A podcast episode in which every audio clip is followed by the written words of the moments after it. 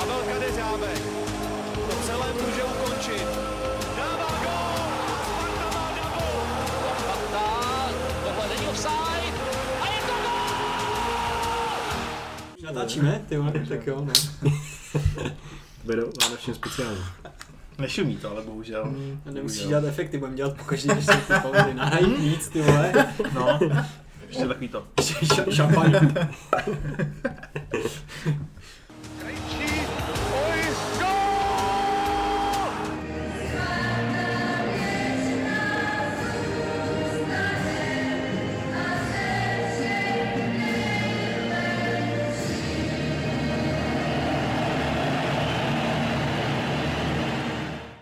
Ahoj Sparťani, vítejte u 32. dílu fotbalového podcastu Sparťanských novin. Dnes jsme se sešli ve složení Honza Šťastný, ahoj. Martin Tomáš, ahoj. Standa Holí, ahoj. A Honza Vacek z deníku Sport. Dobrý den. Zdraví také Vláďa Dobrovolný. Začněme, Martine, vítězstvím v domácím poháru. Jak by si hodnotil zápas a byla výhra zasloužená? My jsme to tady nakousli trošku v minulém podcastu, když jsme řešili očekávání od toho zápasu, že to byla spíš takový boj.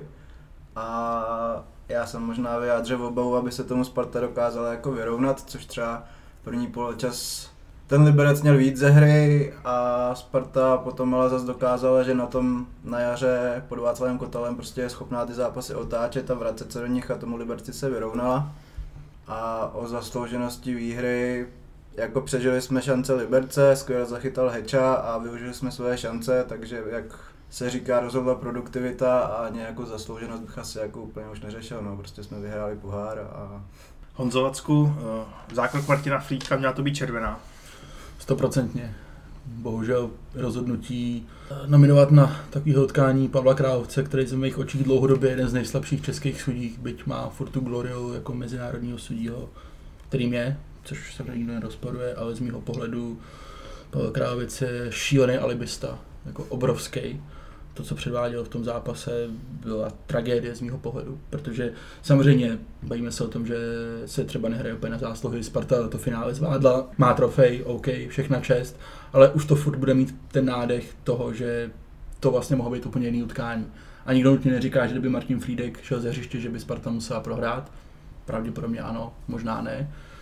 Asi bych našel citelnější oslabení v případě Sparty, než kdyby to byla červená pro Martina Frýdka, ale ten zápas prostě už tu chvíli byl takovej jiný, no. A pak samozřejmě ty reakce, ty ohlasy, nevím.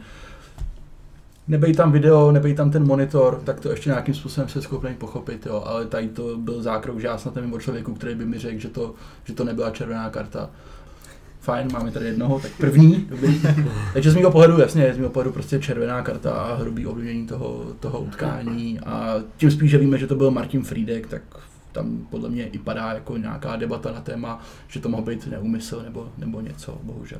Stando, ty už se tady hlásíš, ty jsi vlastně se svým názorem asi v menšině, tak jak jsi viděl ty ten zákrok Martina Frýdka? No, on má Martin Frýdek jako fotbalista dost mizernou motoriku a když se někdy podíváš na to, jak on vypadá v soubojích, tak on prostě, když ho někdo sundá nebo přes někoho padá, tak je schopný prostě sundat podávače míčů a maličkem vypíchnout oko fanouškovi, protože prostě on v tom není úplně jako fantastický. Takže já bych řekl, že když se dává červená karta za tohle to je hrubý nesportovní chování, se to jmenuje, tak bych řekl, že ten úmysl musí být evidentní a mně to tak úplně nepřišlo a já jsem dával ten příklad, že když dostal Ševčík loktem od rozhodčího, tak prostě když by měl ten rozhodčí na sobě dres fotbalový a ne rozhodčího dres, tak by prostě třeba 80% fanoušků řeklo, že to byl úmysl a byla tam krev a šel by tajnou. A já si myslím, že prostě ne každý zákrok,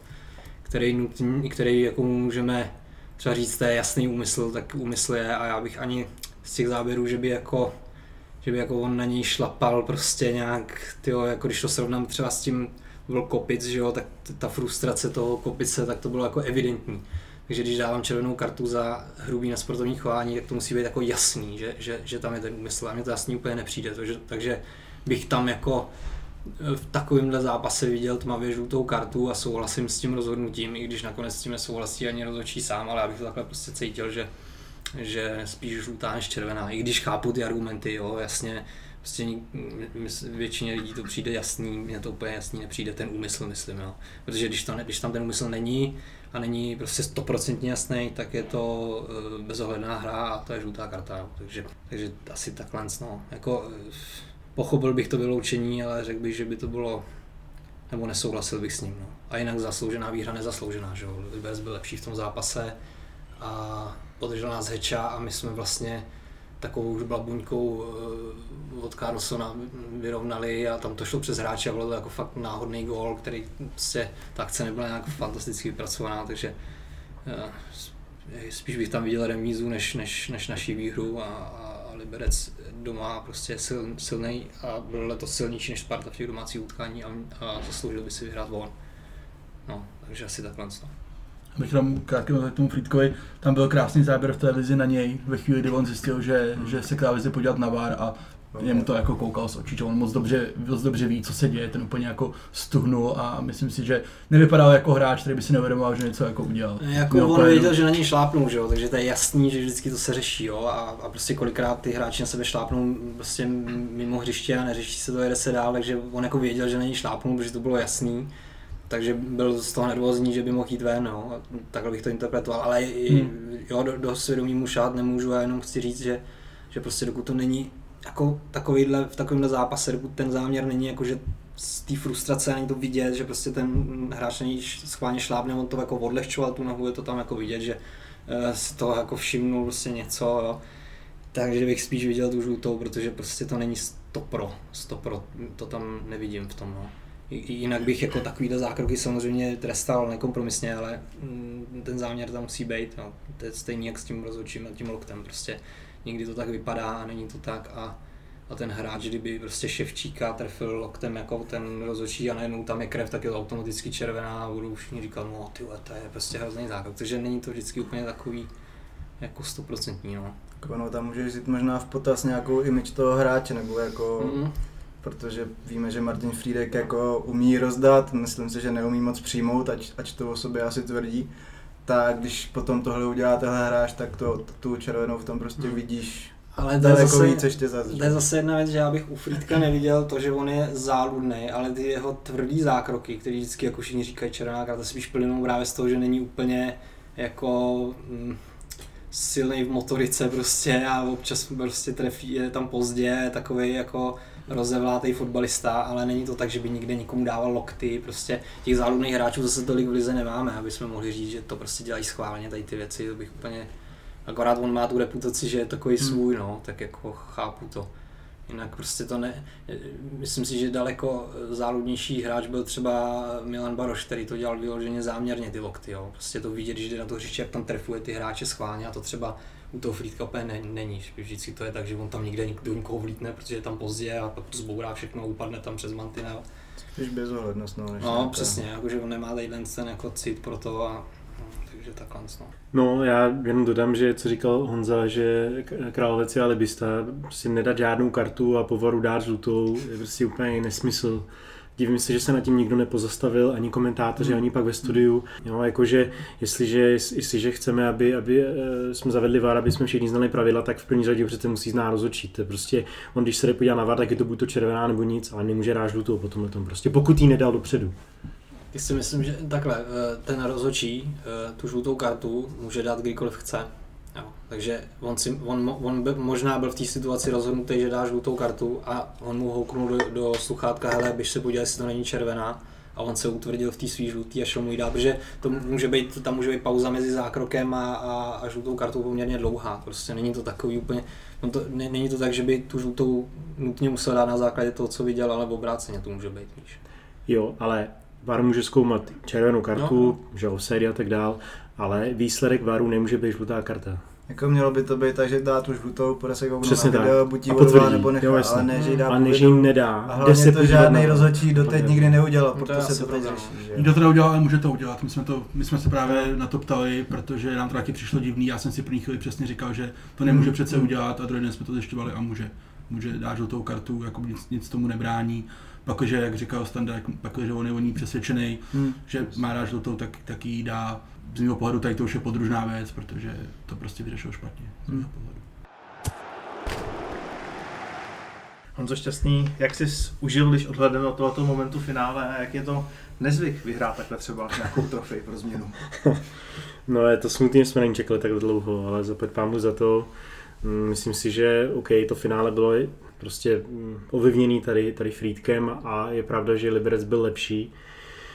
Na druhou stranu jsme měli těžký los, že jo? Měli jsme Ostravu, Plzeň, ve finále Liberec má týmy z první šestky, takže si nemyslím, že by to byla nějaká náhoda, nebo prostě, že jsme se tam dostali přes nějaký opravdu špatný týmy, takže jsem rád za to a doufám, jenom teď uvidíme, co bude dál, že jo? Protože pokud to příští rok nepřijde minimální útok na titul, tak to vlastně nebylo k ničemu. Takže teď uvidíme, jestli to v těch hráčích probudí to, co doufám, že jo, takový to sebevědomí, že můžou být úspěšní, že můžou pokračovat nejenom v jednom zápase, ale několikrát za sebou, což pod trenérem Kotalem je vidět. Teď to musí ale předvést další sezóně.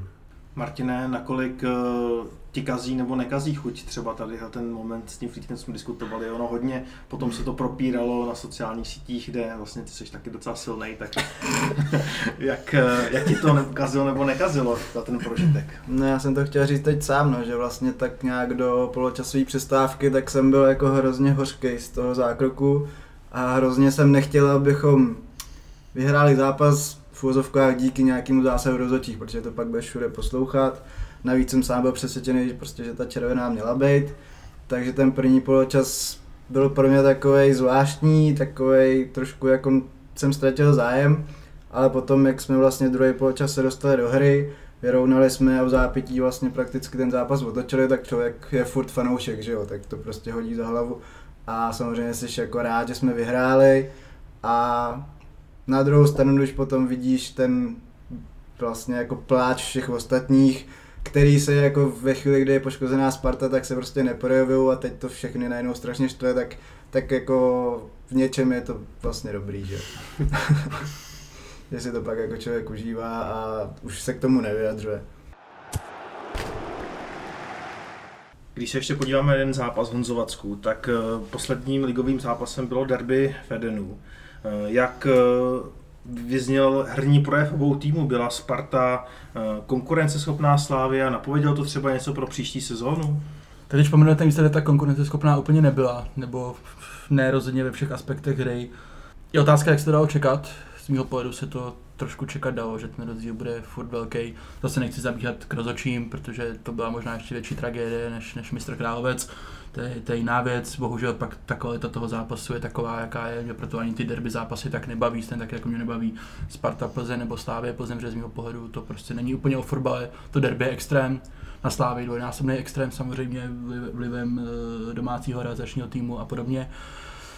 Ale k té otázce, Sparta má strašně moc práce před sebou, jako Slavie o velký kus před ní, byť se to třeba v tom skóre úplně neprojevilo, ale 0-0 je víceméně asi maximum, co Sparta mohla na Slavii uhrát, což uhrála, což je fajn, byť ten výsledek samozřejmě nějakou roli nehrál, ale pokud je o nějaký ukazatel toho, tady Honza naznačoval, že příští sezonu by Sparta měla jako ukázat ten progres tím, že bude hrát o titul, tak to si dovedu představit jenom hodně těžko.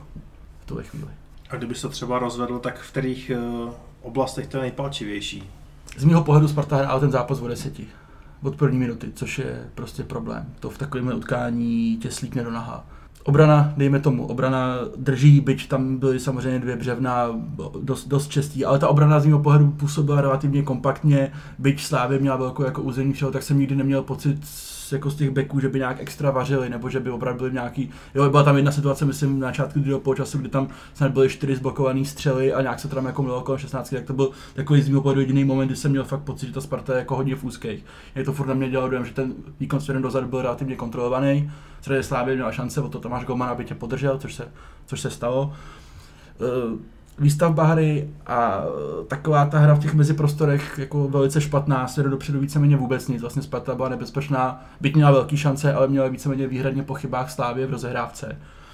A vlastně po jedné akci, kdy se tam Dočkal dobře dal s Carlsonem a ten pak vysouval tuším Tetteha, Takže směrem dopředu strašně málo a taková ta kontrola nad zápasem, to, co třeba Sparta byla schopná mít v pohárovém zápase s Plzní, nebo to měla v mnoha jako domácích zápasech, tak to tam absolutně nebylo. A ono se to může jevit jako, že to příchod jednoho, dvou hráčů nebo nějaká lehká úprava systému jako změní. Z mého pohledu Sparta se musí natrénovat fyzicky, protože opět byla fyzicky slabší než Slavie výrazně. A myslím si, že to po letní přípravě bude znát ten rozdíl, ještě se asi budeme bavit o srovnání vlastně trenéra Kotala a trenéra Jílka, tak to si nechme napak. Ale ten rozdíl je prostě velký a nedá se to podle mě smazat jako během půl roku nebo roku. Na druhou stranu titul se nevyhrává v derby, samozřejmě titul se vyhrává úplně v jiných zápasech a pro Spartu může být tady to jako dobrý memento, že pokud by někoho na letní napadlo, že by se vlastně potom konci té sezóny mohl jako uspokojit, což už se na Spartě mnohokrát nedosti stalo, tak možná ten zápas naopak může posloužit, že i těch pár jedinců, který to může napadnout, že to neudělají, protože té práce je před Spartou ještě strašně moc. A když jsi říkal, že Sparta hrála de facto o 10, tak byl bys konkrétní a koho si na tom hřišti moc neviděl? Budu konkrétní, jenom jestli třeba někoho z vás napadlo, koho jsem myslel. Bořek Dočkal, nepochybně. Prostě asi se taky o tom ještě budeme bavit, Bořek Dočkal rychlejší nebude. Obhajoba, že má čísla, je fajn, ale z mého pohledu ne úplně dostatečná a ta jeho trvanlivost, nebo ta trvanlivost jeho pozice v tom týmu podle mě nemůže být dlouhá, z mého pohledu skoro vypršela. Prostě Bořek Dočkal na některou typologii zápasů jako v tuhle chvíli z mého pohledu nestačí a nevidím důvod, proč by výhodově stačit měl.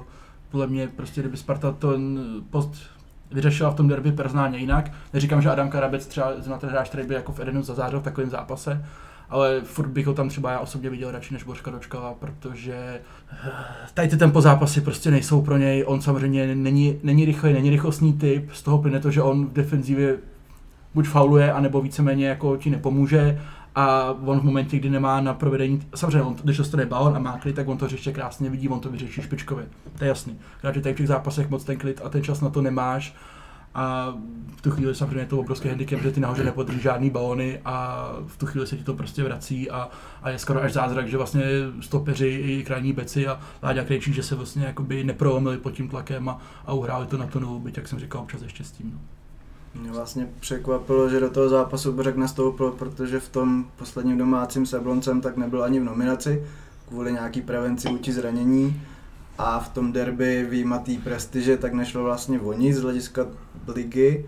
A jak říkal Honza, byl to typologický zápas, který ač třeba proti té Plzni v zápasech, tak ta středová trojice fungovala i s Kangou, i s Dočkalem, ale tohle prostě zápas pro Dočkala nebyl, navíc situaci, kdy minule nehrál kvůli zranění, takže jsem ho třeba nečekal, jakože bude hrát a zbytek jde Gonzano.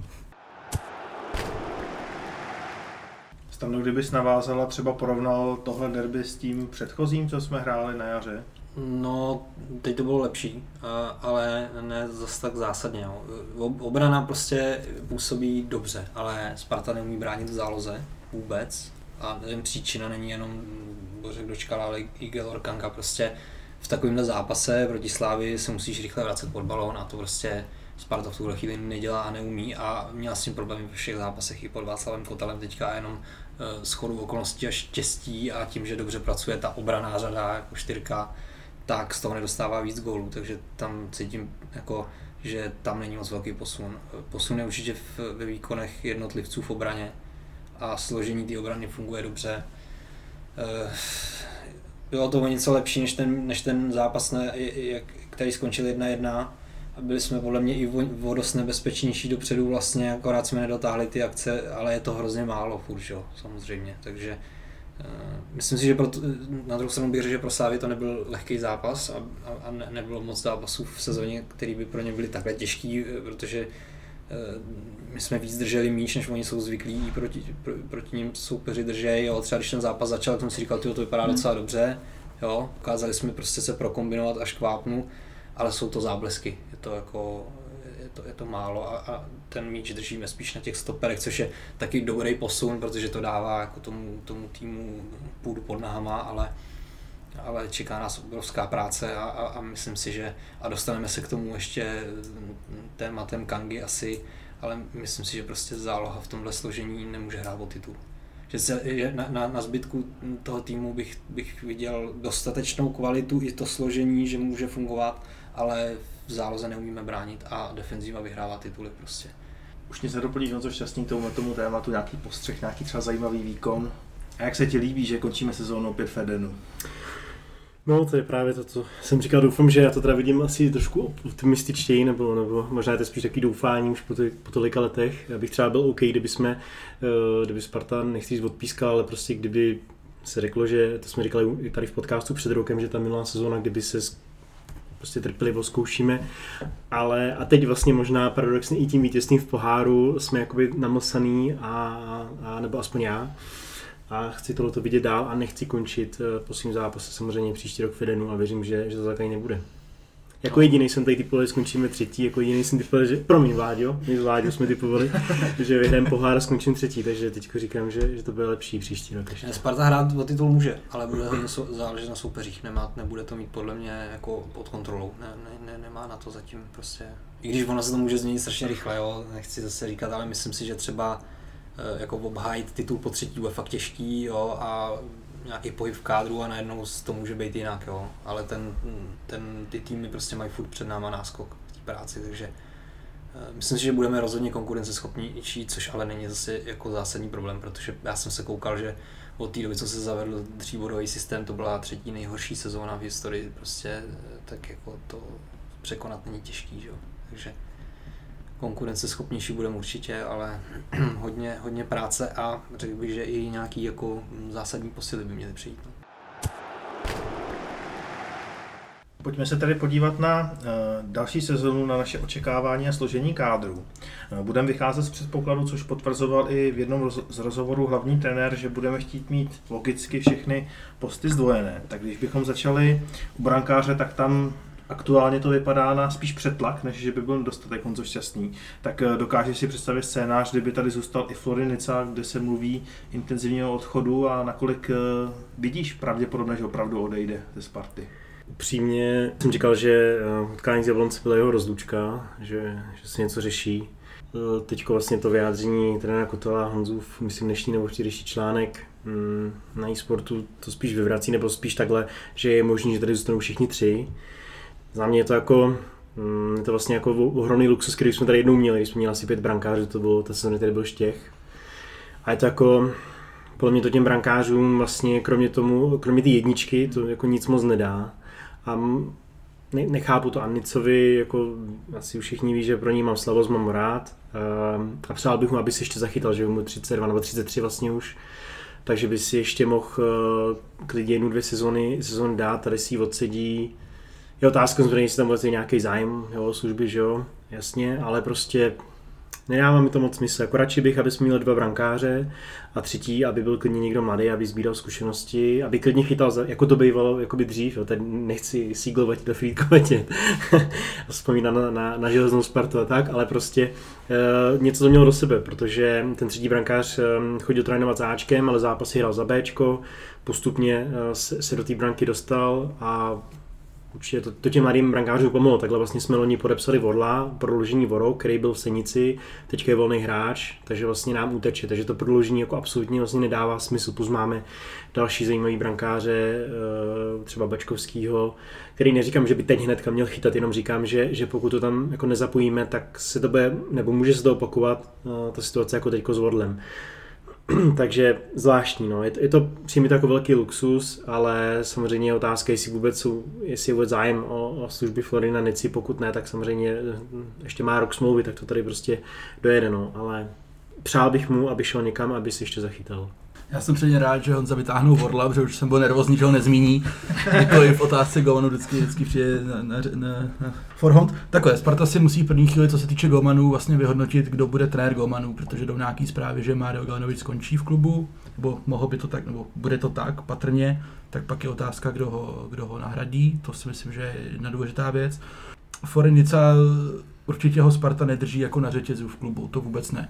Jo, ale tak asi bychom chtěli věřit tomu, že končí doba, kdy Sparta trošku působí jako nějaký zaopatřovací ústav nebo klub, který vlastně bude nějakým způsobem pomáhat ostatním. On má roční smlouvu, takže pokud se odejde, tak samozřejmě Sparta nebude chtít nějakou kompenzaci finanční. Ne vysokou, mluví se o nějakých 400 000 €, což je kolik, nějakých 12 milionů, 13 milionů plus minus. Což samozřejmě golman 33 let, na druhou stranu golman, který má nějaký renomé a u těch brankářů ten věk kolikrát nehraje úplně takovou roli. Takže já si myslím, že to tak skončí, že Fornica odejde, ale v tuhle chvíli aspoň sám zprávy prostě není žádná konkrétní nabídka není.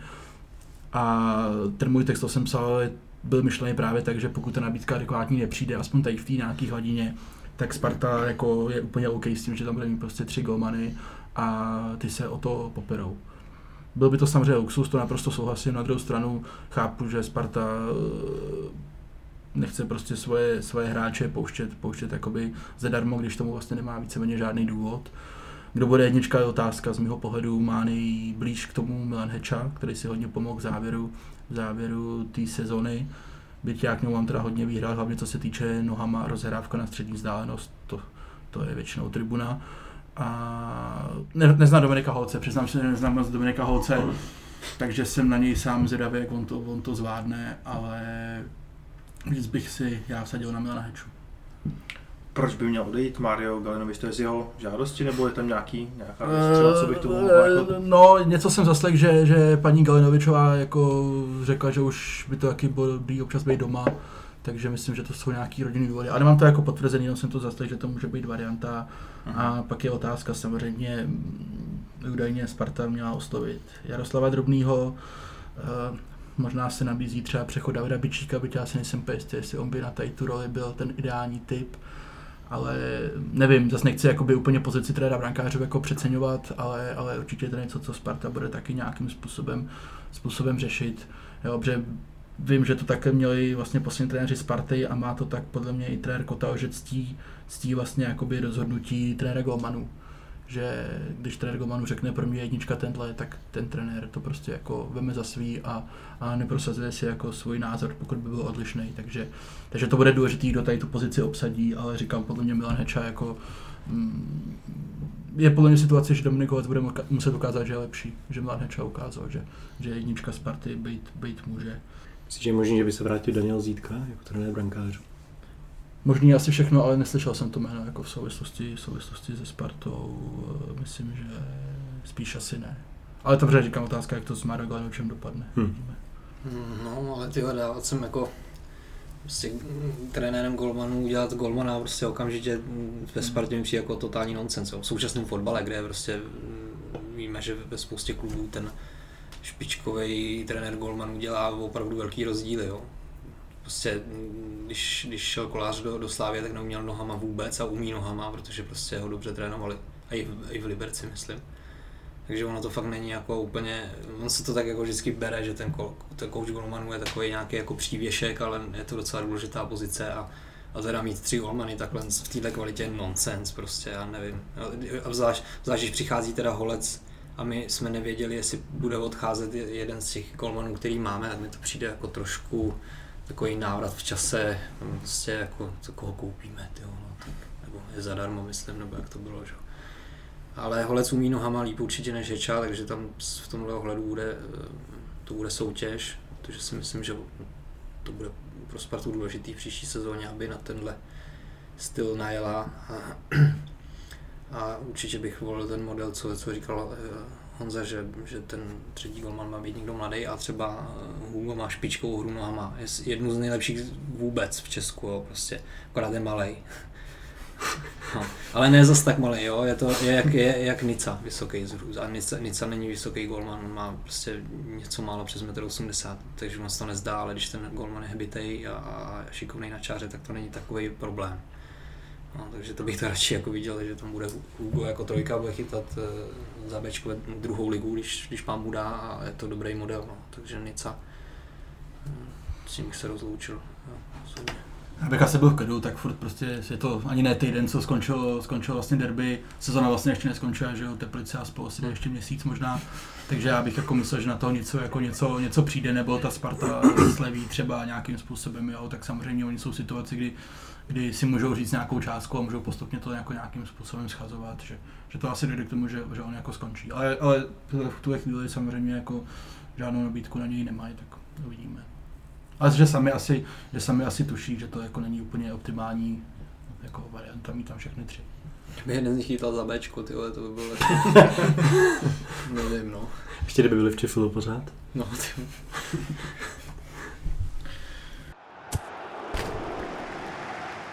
Honzo Vacku, jak to bude s Martinem Frýdkem?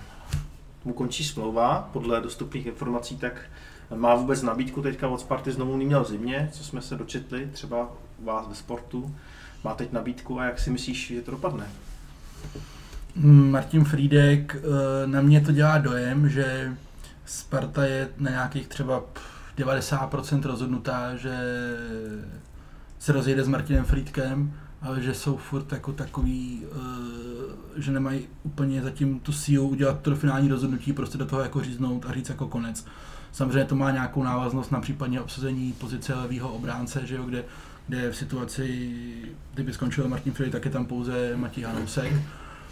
Takže to může být i trošku vyčkávaná, jak se tady ten post povede personálně vyřešit, ale z mýho pohledu, jak bych to třeba osobně řešil já, tak já bych měl jasno. Jako myslím, že s Martinem Frýdkem cesta nevede a nevedla doteď a myslím, že by ani nevedla dál, takže já chci trošku věřit tomu, že vlastně v zájmu Sparty by z mého pohledu mělo být prostě s Martinem Frýdkem se rozejít, poděkovat a řešit tu situaci jinak. A kdybych si měl tipnout, tak si myslím, že to takhle i skončí. Že Martin Frýdek hrál naposledy Spartu. Máte někdo nějaký jiný názor, co se týká budoucnosti Martina Frýdka?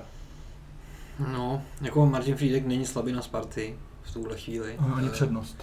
Je to tak, no. Jako, že on vlastně patří na té pozici v lize k nejlepším hráčům. Myslím, není vůbec nejlepší na té pozici, jo. To si pojďme říct, ale selhává v klíčových zápasech, který sice neprohrávají titul, ale prostě proti těžkým soupeřům on opakovaně prostě dělá boty jako brutální, že? Penalta, tohle to je daný. Takže jakoby nemůže se o něj Sparta opřít ve smyslu jako konzistentní výkonnosti, že? Prostě on má své kvality, jeden na jednoho dozadu je jeden z nejlepších hráčů, jestli ne vůbec nejlepší, a to je třeba pro ten systém, co teď hraje Václav Kotal s Kangou a Dočkalem, klíčový, protože prostě přes ty kraje nechodí breaky díky tomu, ale jestli to není prostě málo, no, ale jako koupit dobrýho levýho beka prostě ideálně z ciziny, protože v české lize není nikdo, tak to není jednoduchý, no, a takže ono to může být dvousečný trošku, že pustíme velmi dobrýho levýho beka a můžeme prostě tam hledat ještě dlouho někoho dalšího, což koneckonců jsme tam do té doby, než se tam Martin Frýdek vrátil ze zálohy, hledali řadu sezon, když se pustil Hybš, což byl úplný nesmysl, a teď se to lepilo různýma fotbalistama, takže jako Sparta tam asi neudělá chybu ani v jednom případě, ani když zůstane, ani když odejde, ale já bych asi mu přál nějaký zahraniční angažmá, spíš a nějakého špičkového severského fotbalistu. Honzo Šťastný, hovoří se taky o druhém Krejčím z Itálie, který na téhleté pozici v Itálii hrával. Myslíš si, že tato varianta tady je a počítal by s ním Sparta případně na beka nebo na křídlo? Co si o tom myslíš a nakolik dáváš tomu scénáři nějakou procentuální pravděpodobnost, že by mohl takhle dopadnout? Jako já sám za sebe, já bych chtěl, nebo pokud ta možnost je za nějakou rozumnou cenu a Láďa se opravdu chce vrátit, tak jako bych rozhodně nebyl proti. Myslím, že Spartě má pořád co dát prostě. I když je pravda, to jsme říkali, myslím tady minule, že vlastně když on odcházel, tak ta jeho forma ušla trošku dolů, myslím si třeba ten rok předtím, že byl opravdu v top formě, potom když odcházel, tak už si, že jo, se na něj volalo, nebo byl hodně v offsideu. Já přiznám, že jsem ho neviděl na pozici levýho beka v Itálii, takže nedokážu říct, jak mu to jde, to přeškolování nebo nejde, nevím. A pokud mu to jde dobře, tak by to byla výborná varianta, ale nevím, no. Těžko říct, jestli je tohleto nějak opravdu reálný nebo ne. Ale za mě já bych ho tu klidně chtěl. Pokud bychom pustili Frýdka, tak náhrada Krejčím je podle mě dobrá. Já se tam bavím trošku to, čím končil Standa a tím, že Krejčí nebude asi úplně jako defenzivní back a z toho pohledu, z toho zavírání těch prostorů za Kangou a podobně, tak aby si vlastně v tomhle tomu jako nepohoršil. No, to je strašná spousta otazníků právě i s tou zálohou, jo? Podepsat Kangu, nepodepsat Kangu, to je přesně ono, to je, když máš Kangu a Dočka, musíš tu sestavu šít na míru, jinak to nemůže nikdy fungovat a prostě vypadne ti z toho jeden fotbalista a seš v hajzlu. A zase si pojďme říct upřímně, že Krejčí místo Frýdka na beku je kvalitativně jako na obránci sešup, jo? Není to prostě do pozitivna, není to jako zlepšení prostě. Krejčí nebude lepší do defenzívy než Martin Frýdek. A koneckonců ofenzivní čísla má Martin Frýdek taky jedný z nejlepších v soutěži na té pozici. Takže jestli přijde Láďa Krejčí, na mě to dělá dojem, že chceme přejít na 3-5-2 nebo nějaký jiný tříobrancový systém a v tom může fungovat velmi dobře. No, takže, a možná to bude obojí, jo, že budeme chtít přepínat na dva systémy, protože Václav Kotal to dělává, umí to jako jeden z mála koučů, co za poslední dobu ve Spartě působil, přepínat mezi více systémama, takže to bude spíš takhle, že bych viděl, a řekl bych, že zacháníme ještě někoho prostě vyloženě jako beka, jestli teda odchází Frýdek. Ale jinak budu rád za Krejčího, to je prostě dobrý fotbalista. Vítězný typ. Vítězný typ, Spartan. Honzo Vacku, Ladislav Krejčí z Itálie, je na tom něco pravdy podle tebe? Jo, určitě, jako Sparta o něj má zájem, ty jednání nějakým způsobem probíhají. Já vidím třeba i tu jako mimovýkonnostní nějaký rozměr toho, prostě Martin Frýdek, pokud bude ve Spartě a bude to hráč 12, 13, 14, tak je to problém, protože on ti to dá pocítit, že Martin Frýdek si myslí, že by měl být jako placený jako top 5 hráč Sparty a i tak vnímaný, což samozřejmě jako není a pravděpodobně ani nebude. I to je vlastně jeden z důvodů, že kdyby Martin Frýdek měl trošku jiný přístup a možná trošku jiný jako vnímání sám sebe, tak ta smlouva byla podepsaná od zimy a vlastně se tady o tom vůbec nebavíme. Jo, to samozřejmě vázlo na tom, že Sparta ho neviděla jako top 5 hráče, co se týče nějakých finančních jako možností a jaký on měl mít jako honorář nebo příjem. Když to Ladislav Krejčí samozřejmě je přesný opak, jo, co se týče nějakého jako klubismu nebo příchod, jako nějaký atmosféry v té kabině, tak on je jako úplně něco jiného. Z mého pohledu, co já si myslím, tak ta idea je víceméně, jak to popsal Standa. Prostě Sparta bude určitě hrát 3-5-2. Trenér Kotal, my jsme s ním dělali rozhovor velký do magazínu, který vyjde v pátek, to tam trošku popisuje. Tam je trošku zdrženlivější, že říká, že chce mít jako dva prostě systémy, přes kterýma bude přepínat. Na mě to dělá dojem, že on prostě bude mít jako výchozí 3-5-2 a spíš výjimečně ho nebude používat, si myslím já. Je podle toho, jak třeba Sparta nějakým způsobem skládá ten kádr. A tam přesně samozřejmě Ladislav Krejčí by byl na té pozici toho levýho beka, kterou asi má předpoklady hrát. Těžko říct, jak je on je vlastně sedem dozadu, na druhou stranu z mého pohledu prostě defenzivní činnost je něco, co se naučí snáš než tvořivost a vlastně kdo jiný než trenér Kotal by tady to měl být schopný zvládnout, proto mi to jako dává nějakou logiku, ale jako třeba můj názor obecně, já bych se třeba jako by toho trošku bál, já bych obecně jako hráč typu Ladislava Krejčího vlastně po roce nebo po dvou, kdy on pořádně jako moc toho neodehrál, já bych jako celkově s tou ideou, chápu, proč to Sparta dělá, ale já bych třeba jako to nedělal. Já bych jako úplně jako Láďu Krejčího vypustil a koukal bych úplně jinam. Ale rozumím jakoby té motivaci, proč ta Sparta se snaží to zrealizovat, ale já mám z toho trošku obavu. V souvislosti s krajními obránci se tady k nám nějakým způsobem pořád vrací jméno Libora Holíka z Jablonce, byť je to primárně pravý bek.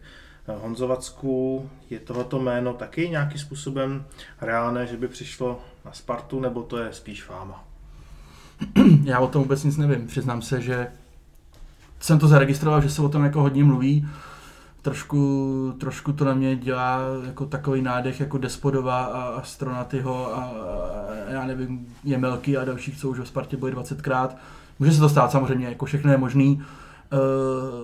Co já vím, nebo co mám informace, tak na Spartě během jara měli z Holíka dojem, že šel výkonnostně hodně dolů a nebyli z něj nadšený. Já teda taky nejsem osobně, pokud vy ho nebo obecně s fanoušci Sparty jako myslí, že Holík by byl nějaký top řešení, tak mě to trošku překvapuje, protože já nevidím nic extra výjimečného, pro Spartu už vůbec ne, takže si spíš myslím, že ne, ale samozřejmě jdou nějaký zprávy, že byla nějaká schůzka mezi vedením Sparty a Peltou, kde Pelta samozřejmě v situaci, kdy potřebuje každou korunu, tak víceméně řekl, ukažte si, koho chcete a já vám ho prodám.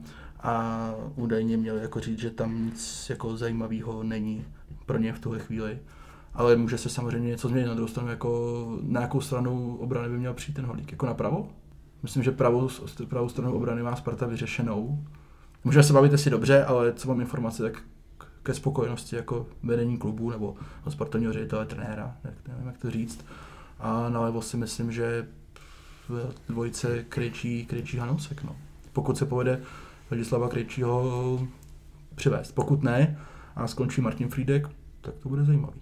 Takže příprava není dlouhá, ta doba mezi sezónama taky ne a nemám zprávy o tom, že by Sparta měla na radaru ještě jiný jména na kraj obrany. Respektive mám, ale to bych tady ještě zatím nerad jako říkal. Ale myslím si, že tady to jsou jako ty primární prostě Ladislav Krejčí a u Holíka bych si spíš myslel, že ne. Takže Michal Sáček už je pro lejbek. Já si myslím, že ve vnímání Sparty ano a v mým jako taky, no. Já Michal Sáčkem na beku nemám žádný. Michal Sáček je z mého pohledu prostě prototyp jako opravdu ryzího fotbalisty, což je pro mě hráč, kterýho víceméně postavíš kamkoliv a on ti to nějaký úrovni odehraje, protože to je fotbalista. To, že není dokonalý, to samozřejmě všichni víme. Dostanu jako kolikrát ta kritika na něj mě jako až překvapuje, protože Michal Sáček byl na podzim možná nejstabilnější hráč Sparty. Vlastně v situaci, kdy byla úplně v prdeli, co se týče pravýho obránce, tak on ji vlastně jako zachraňoval de facto. A nemám pocit, že by na jaře jako slevil. To, že někde on blbě vystoupí nebo někde prohraje nějaký souboj, OK, to ti udělá i hráč, který hraje beka celou kariéru. A jako Michal Sáček, z mého pohledu tím, že on jakoby nějakým způsobem tady tu roli vzal za svou, tak má Sparta do velký míry vyhráno, protože on prostě je ochotný to hrát, nemá s tím problém, je pracovitý a myslím si, že tam jako není slabina Sparty, jako Michal Sáček. Já jsem to tak nemyslel. Určitě ne. Jako z jeho pohledu, jestli on vlastně chce. Myslím si, že on je rád, že on je taková povaha, že on je rád, že může hrát ve Spartě a že je v základní sestavě a když vlastně se o tom baví, se pojáme, jako kolik má hráčů Sparta do středu pole a kolik jich tam mít může, tak já si myslím, že Michal Sáček prostě už i ve vnímání jako klubu je prostě pravý back, no. A hodí se nám Michal Sáček i do systému 3-5-2? To je náš Winheim, ano. Tam to je Winheimova pozice, prostě wingback, jo. Což je dobrý. Tadyhle dvojice je dobrá, prostě, protože Sáček je super ve hře jeden na jednoho, zase do defenzivy je rychlej, takže prostě, jo, Manický si přes něj neškrtne, protože prostě ho nepředběhne, jo. Má svý limity, ale za touhle zálohou, co hraje teď a zatím to teda vypadá, že takhle bude hrát i příští sezóně, je to úplně nezbytný hráč tam. Takže to je asi vyřešený. A jinak Liborovi Holíkovi, on opravdu šel výkonnostně dolů, teďka to na jaře zejména, ale viděl jsem ho hrát velmi dobrý zápasy i na levém beku. A líbí se mi ten prvek toho hráče, že nemá vůbec problém hrát na jednom i na druhém. Nejlepší, já nevím, jestli je možný ten zápas někde vidět, ale když hrála 21 s Francií, kde teda rupla 3-1, ale byl to pěkný zápas i z naší strany, tak tam Holík byl nejlepší náš hráč a vypadal tam skvěle na tom levém beku. Jo. Takže jako rozšíření kádru by mi přišel fajn, abych ho tu klidně bral, protože prostě zaskočí na oba kraje a toho wingbacka by si taky zahrál. A možná, že by mu tohle mohlo pomoct v té jablonské stagnaci, kde mi přijde, že to je takový to. Ale říkám, jako není to řešení prostě, že by nás nakop k titulu, to rozhodně ne, ale rozšíření kádru OK, že zahraje víc postů. Jinak představa, že budeme startovat příští sezónu s dvojicí levých beků Hanousek Krejčí mě děsí teda, musím říct, že to je prostě málo. Hanousek je prostě poctivý fotbalista, ale víceméně průměrný, takže tam bych viděl spíš posilu. Tak ke konci sezóny se docela chytil. Jak v čem, no, jako on když prostě se rozběhne s balónem a nemusí nic vymýšlet, tak je to docela dobrý, ale jakmile se dostane do poslední třetiny hřiště, tak prostě šlape na balón a hledá 20 000 let, co udělá s míčem a do defenzivy není dobrý, do defenzivy je to málo pro Spartu, prostě. No, na to, jak je to silný fotbalista, myslím fyzicky, tak neumí moc dobře bránit a není ani odolný v soubojích nějak zásadně, takže jako backup je to fajn fotbalista, ale tam bych si představoval úplně jinou kvalitu. No a jestli to je Láďa Krejčí, no tak to není, že? To je wingback prostě maximálně, ale on byl vždycky poctivý dozadu a není špatný jako do obrany, protože má dobrou poziční hru a tohle, ale stát to na něm nemůže, ani na jednom z těchto hráčů. Děsivá přesto. Já nevím, já bych prostě měl radši v týmu z toho Hanousku než jednoho Frýdka, teda jako to ne, se přiznám úplně upřímně. Já to úplně chápu, no. Prostě nevidím ve Frýdkově nějakou větší výkonnostní kvalitu, než má Matěj Hanousek, teda jako upřímně. No, výkonnostní určitě jo, ale on má zase takový ty jiný věci. Nevím, jako Martin Frýdek prostě... Z mého pohledu, když Martinu Frýdkovi se něco povede, tak je to spíš omyl, než cílená věc teda jako. No, já nevím, jako staví ho strašná spousta koučů za sebou a není to náhoda, on opravdu umí dobře bránit, jako jeden na jednoho zachytí strašnou spoustu přihrávek, to je silnej, pak je špatný prostě ve vyhodnocování v některých situacích, jo. Ale oni taky spousta z nich plyne prostě, já nevím, vůbec ze špatného chování třeba celý obraní řady, to byla ta penalta, co proti nám kopala Slavia, jo, to prostě oni věděli, že my máme problém mezi levým bekem a levým stoperem a není to jenom osobou toho levýho beka, jo, to je prostě tím, jak pracuje ta záloha, tak, takže ono to vždycky není úplně takový, ale fakt, že... Myslíš tu penaltu na podzim? No. Ale tam hrál Frýdek podle mě středního záložníka, což byl další dílku v Supertách, tam hrál levýho beka Hanousek a Frýdek hrál právě středního záložníka, kde ho tam po několika zápasech vrátil. Jo, je asi pravda, no, to je vlastně pravda. Což jakoby na to nemá úplně vliv, ale jakože no, ale tady byly doby, kdy Martin Frýdek jako hrál středního záložníka. A on tam hrál taky, protože tam vlastně nebyl ještě ani Krejčí, ne, k dispozici nebo co, a on to taky musel Jílek lepit, ty vaše. Krejčí byl myslím zraněný, no. Tam hrál Hašek na toho levýho ještě, ne, to byl úplně nesmysl, no, tyho, to byl Ježíš. To byl Hašek nebo Trávník dokonce, možná Hašek. Trávník ten hrál pravýho proti Trávníku, Hašek hrál levýho proti... Tak si dej tam pamatuj, až se tam na konci budeme bavit o tom Jílkovi, tak aby jsme to neopomněli, tady ty střípky do mozaiky. Ale počkej, viděl jsi Krejdu na tom backup, já třeba ne, takže já nevím, jak tam hraje. Já jsem ho tam viděl asi v jednom zápase, nebo ve dvou možná, v jednom na backu, v jednom na wingbacku. Ale upřímně řečeno nevím, protože italská liga, jako to je prostě pochozí hra, kde to vůbec nemá žádnou vypovídací hodnotu, to je úplně jiný fotbal prostě, no. Takže já bych řekl, že to jako obstojně odehraje, protože je to dobrý fotbalista, ale prostě bude tam mít limity, jako když na něj nastoupí prostě přesně nějaký jako šikovný křídelník, prostě rychlej, tak to nevím, no. On tam hrál v repre, že jo? Mm-hmm. A tam to nebylo moc dobrý, nevím, no, jako back to není. Já bych tady v tom jako nějakým způsobem věřil trenérovi, prostě pokud v klubu lidi nechají trenéra Kotala dělat jeho práci, tak bych jako ani tak složený, ani tak není pohledu jako personálně tak důležitý, ale o fungování té defenzivy já bych neměl vůbec jako strach. Bál bych se nejvěcí, co se týče hry Sparty, než zrovna defenzíva, teda tady v tom případě. Jako je to do značné míry pravda, že Václav Kotal fakt tu obranu zvednul zásad. A je defenzivní trenér, on se za to ani neskrývá, on jako naopak to bere, jsme to s ním bavili, bere jako lichotku. Ty personálie jsou u toho strašně důležitý a bylo to hrozně vidět, když nastoupila prostě ta obrana proti Plzni, jinak složená, jak oni couvali prostě a jak je vidět, že když tam třeba není Hansko, tak oni se skakují prostě o 15 metrů hloub.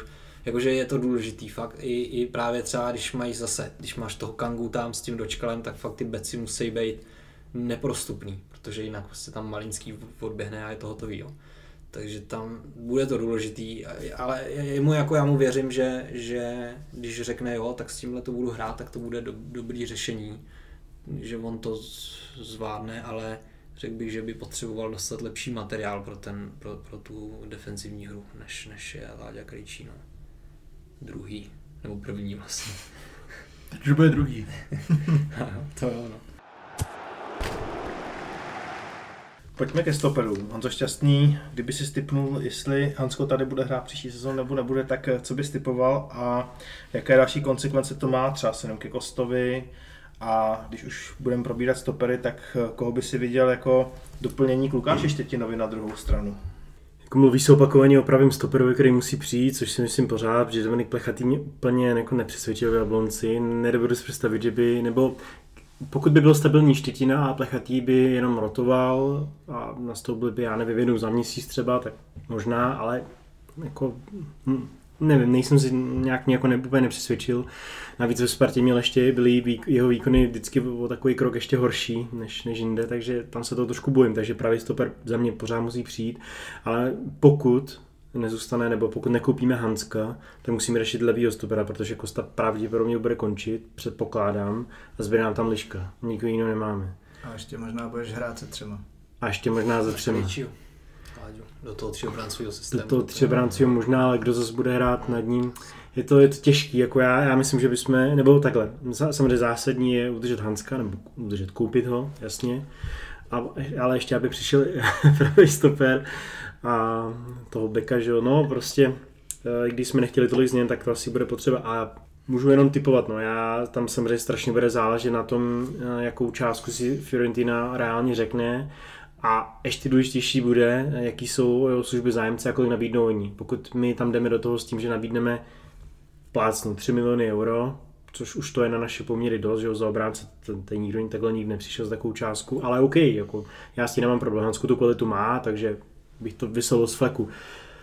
Jestli tam bude nějaký procent dalšího prodeje, to si prostě musí vyhodnotit Sparta, jestli jí to přijde výhodný, ale v momentě, kdy bude jiný zájemce, který řekne, my vám tady dáme, nevím, 4-5 milionů, tak asi by byla Fiorentina hloupá, i když, myslím, že on zapsal, že máme nadstandardní vztahy s Fiorentinou, tak třeba to pomůže, jo? Ale jakoby v tu chvíli já si to neumím představit přece, jakoby, jestliže se objeví v dále nějaká opravdu krize, díky koroně, ty kluby si myslím, že už teď trošku v ní jsou, určitě, nevím teda konkrétně Fiorentina celkově si myslím, a pokud se to neodrazilo, tak se odrazí teď, tak prostě proč by Fiorentina někoho prodávala levnější, než by jiná nabídka. Otázka je, jestli nabídka přijde. To je samozřejmě to nejdůležitější, že? Takže on té Spartě může klidně zůstat za, já nevím, 3 miliony, nebo možná za 2,5, třeba já nevím, ale taky ho může koupit někdo za 5-6. No ale aby tam chtěl jít, že jo, ještě to je druhá věc, no. Bude kombo, jako když se sejde nabídka a on tam bude chtít odejít, tak je to hotový a nemáme šanci prostě tomu jako nějak čelit. Proto říkám, záleží, odkud ta nabídka bude, jo. Jakoby, jestli by to bylo se nechci dotknout nějakého klubu, nebo, ale tak jakoby někdo říkal, že ten Gumareš, nebo tak, to mi jako moc smysl nedává, ale pokud přijde nějaká nabídka třeba z Ostrovů, což si myslím, že on je jako dobrý typ na ostrovní fotbal, tak to asi jasný. Já se tam hlavně bojím toho, že se to může jako táhnout přes celý to přestupový období, že ta Fiorentina může vyčkávat, určitě jestli budeme. Nějaká nabídka nepřijde a zároveň my můžeme čekat na Hanska, nebudeme řešit souběžně náhradu nebo alternaci a týden před ligou nebo ještě později prostě se tím může stát, že ti zbyde David Liška, který nehrál dlouho a... Kosta si budeme se vybalit kopačky no. Ne, tak je to samozřejmě tajto, jak jsme se bavili vlastně o obsazení jako levýho obránce, tak z mého pohledu tajto jako je víceméně gro celého toho léta, protože když se na tu situaci podíváme, tak jestli platí, že sezona začne nějakého 22. srpna, to znamená, že někdy za týden nebo za 10 dní začíná letní příprava, která bude opět trvat snad 4 týdny a první zápas. A vlastně v tuhle chvíli má Sparta pod smlouvou vlastně 2 stopery, což je Liška a Štětina. Takže v tu chvíli jako co se týče Hanska, tak tam je Tomáš Lidický jako úplně o všechno, jako úplně, protože ve chvíli, kdy on to teďko neudělá, z jakýhokoliv důvodu, což se může samozřejmě stát, tak máš vlastně strašně málo času na to, aby si nějakým způsobem to řešil. Nemyslím si, že má Sparta úplně, že Sparta jako je připravena na alternativu, že Hanska neudělá. Myslím si, že na to by mohly být připravenější víc, než jsou v reálu. Co se týče pravýho stopera, si vzpomněl jsem, když jsem tady byl v zimě a začal jsem tady říkat Martinovi, jakože, aby nebyl překvapený, když nepřijde ani jeden na tož dva, tak tady na mě koukal, tak já to nechci úplně opakovat, ale z mého pohledu pravý stoper není pro Spartu taková priorita, jak může být jako vnímáno veřejností. Tentokrát si myslím, že ho přivedou, jak jsem říkal v zimě, že si myslím, že ho přivedou, ale je to takový to, co jsem vypozoroval, že mají fanoušci Sparty jako hodně rádi, že Sparta kouká a když něco uvidí, tak bude aktivní. Takhle. A to si myslím, že na tady ten případ to jako, že na tady ten případ to jako opravdu sedí, a protože samozřejmě nějakým způsobem už nejsou úplně pod tím primárním tlakem toho, že nemají stopera do základní sestavy pravonovýho, který ho mají ve Štětinovi. Pravděpodobně tomu už uvěřili definitivně, protože samozřejmě jsme se bavili o tom, že to jsou 2 zápasy záblesk, 3 zápasy záblesk, dobře, oni to pak byly 3 měsíce, 2 měsíce, nepřeháním. Samozřejmě zase dostáváme se nějakým jako oslým úzkem k té konsekvenci typu, že Štětina bez Hanska může být zase jiný Štětina samozřejmě. Takže z mého pohledu, nicméně Sparta jako pravidelného stopera přivede. Nečekám, že to bude nějaká vyloženě jako šleha, že by to měl být jako nějaký top hráč za velký peníze do základní sestavy. Měl by to být ale někdo prostě na vytvoření konkurenčního prostředí, samozřejmě riziko zranění. Nemyslím si, že to bude Dominik Plechatý, myslím, že u Dominika Plechatýho převáží to, aby on někde pravidelně hrál. Podle mě pro Spartu to v tuhle chvíli ještě není a je otázka, jestli někdy vůbec bude. Ale z mého pohledu všechno se bude odvíjet od situace Hanska. No. Tam, jak říkám, pokud tam to nedopadne, tak nevím. Třeba má Sparta připravený nějaký plán B, který velice rychle realizuje. Já se to moc nedovedu představit v tuhle chvíli. Teda. A myslíš si, že kdybys měl tipnout, že to dopadne nebo nedopadne Hanskem? My jsme tady dělali nějakou sázku, kterou dosud nemáme vyjasněnou, kde jsem operoval nějakýma 95%. Já si myslím, že to dopadne. Už to tady trošku naznačoval Standa, samozřejmě i tady v těch transferech hraje jako velkou roli jako pozice toho hráče, která samozřejmě si můžeme říct, že Italu může být úplně jedno, co chce nějaký Hansko. Na druhou stranu jako víme, že když si hráč jako dupne, tak to má nějakou váhu. Když si dupne šikovně, nedupne se jako Martin Hašek, dupne si šikovně, tak to může mít jakoby, může to tomu transferu nějakým způsobem pomoct.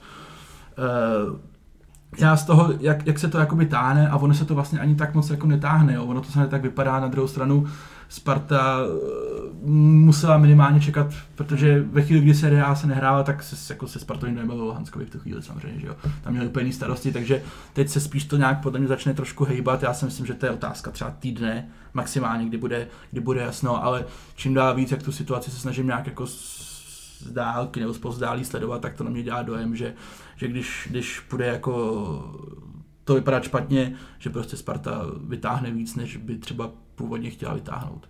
Že prostě když bude cítit, že to neudělá tak, jak ona si myslela, což samozřejmě je nějaká varianta velkého procentuálního podílu z dalšího prodeje a dalších věcí, tak a bonusu a další za starty a v evropských pohárech a podobně, tak to na mě dá dojem, že prostě, když ucítí, že tady to nestačí, takže prostě sáhne do prkenice a vytáhne prostě násobně víc, než se myslela, protože i z pohledu, vím, že třeba na to máš Lesnický úplně takový, který to úplně tak jako nemá postavený, že by úplně se jako nechal nějak jako strhnout třeba tím tlakem fanoušků nebo těma očekáváníma. Na druhou stranu jako ten Hansko je z mého pohledu tak jako bezprecedentní, ještě asi společně s Kangou, jako tlak ze strany těch fanoušků jako na to, aby se to udělalo, že si to jako těžko dovedu představit, že Sparta by byla prostě schopná vylézt a říct, kucí, oni to balej, ale tak nevadí, máme tady mladý a jedem. Jo, takže na mě to dělá dojem, že prostě Sparta má jako ten záchytný bod, že prostě ty peníze vytáhne pravděpodobně velmi vysoký, pokud by to tomu dospělo a Hansko zůstane. Jako já bych si tím byl poměrně nejistý, ale viděl bych to velmi pravděpodobně. Na Hanska už vypršela opce, pokud se nepletu, to byla ke konci června. Mohl bys nám ještě tak ještě objasnit, protože tam se objevovalo víc informací, co se týkalo výše té opce. Před rokem se psalo nějakých 4 nebo někdo psal 5 milionů euro, teďka ta poslední varianta, co jsem zahlédl, byla asi 6 milionů euro. Tak jak to s tím bylo a kde teda leží ta pravda a proč se to takhle vyvíjelo, jestli bys nám to dokázal vysvětlit? Já si úplně přesně samozřejmě nepamatuju ty přesné slova, jak jsem to jakoby popisoval, takže možná v tom některém textu třeba nebylo úplně jako exaktně řečený, ale zkusím to vysvětlit. Ta opce na Hanska byla 6 milionů eur, která vypršela 30. 6. Mám dojem, že my jsme v úvodu to nepsali úplně přesně, že my jsme psali, jak právě říkáš, o těch 5, že jsme to možná neměli úplně přesně. Nicméně je pravda, že já jsem pak v jednom nebo ve dvou textech na konci podzimu operoval tím, že ten transfer může být realizovatelný i za nižší částku. Mám dojem, že jsem nepsal o tom, že ta opce je nižší, ale že ten transfer se dá realizovat za nižší částku, protože samozřejmě opce je nějakým způsobem daná. Na druhou stranu Hansko na podzim nehrál skoro vůbec a ta situace byla úplně jiná. Jo? Teď Hansko prostě hraje dobře a samozřejmě v té Itálii to vidí, že on hraje dobře. A vidí to nejenom tím, že mají tady pravděpodobně někoho, kdo sem tam se na něj jako podívá, ale vidí to i na té reakci těch dalších klubů, který oni třeba můžou mít zájem. I třeba na postoji Sparty, jo, která prostě teď samozřejmě dává hodně najevo, že oni má zájem na podzim, to úplně jako nebylo pro ně téma. Takže já jsem vycházel z toho, že Vlastně Sparta paradoxně, kdyby Hansko neměl takový, jaký měl, tak ho mohla úplně krásně udělat za mnohem nižší částku, protože samozřejmě Fiorentina po podzimu, kdy ten Fred odehrál prostě třeba 4-5 zápasů, možná víc, ale prostě nehrá víceméně skoro vůbec, že jo. Tak ta Fiorentina prostě by nechtěla, jako netrvala na 5 nebo 6 milionech eur. Jo, to je úplně jasný. To, že Hansko takhle vyletěl a Fiorentina prostě neslevila, to se dá pochopit. Na druhou stranu vyčítejme Spartě, že v zimě nekoupila Hanska za 2 miliony eur. No. Tak kdyby Sparta ho v zimě udělala, tak bychom na sebe asi možná koukali jako... Já třeba ne, protože já si přiznám, že já jsem v začátku jako viděl, že to je jako hráč, který z mého pohledu výkonnostně je vejš než Česká liga teda. Ale prostě nehrál z nějakých důvodů, to je asi jedno z jakých... trenér. A... Takže tady z toho, takže to byla s tím, jakoby má ta moje jako základní myšlenka, no, že samozřejmě ta situace byla v zimě nějaká, dokonce se i řešilo, že by Hansko už v zimě mohl odejít, protože na něj se ptali kluby z Anglie. Tomáš Rostický furt tak jako, samozřejmě jsem to nechtěl, protože Tomáš Rostický jako od začátku Hanska taky viděl hodně vysoko, ale samozřejmě se viděl jako trenéra, který třeba Hanska tolik v těch plánech neměl.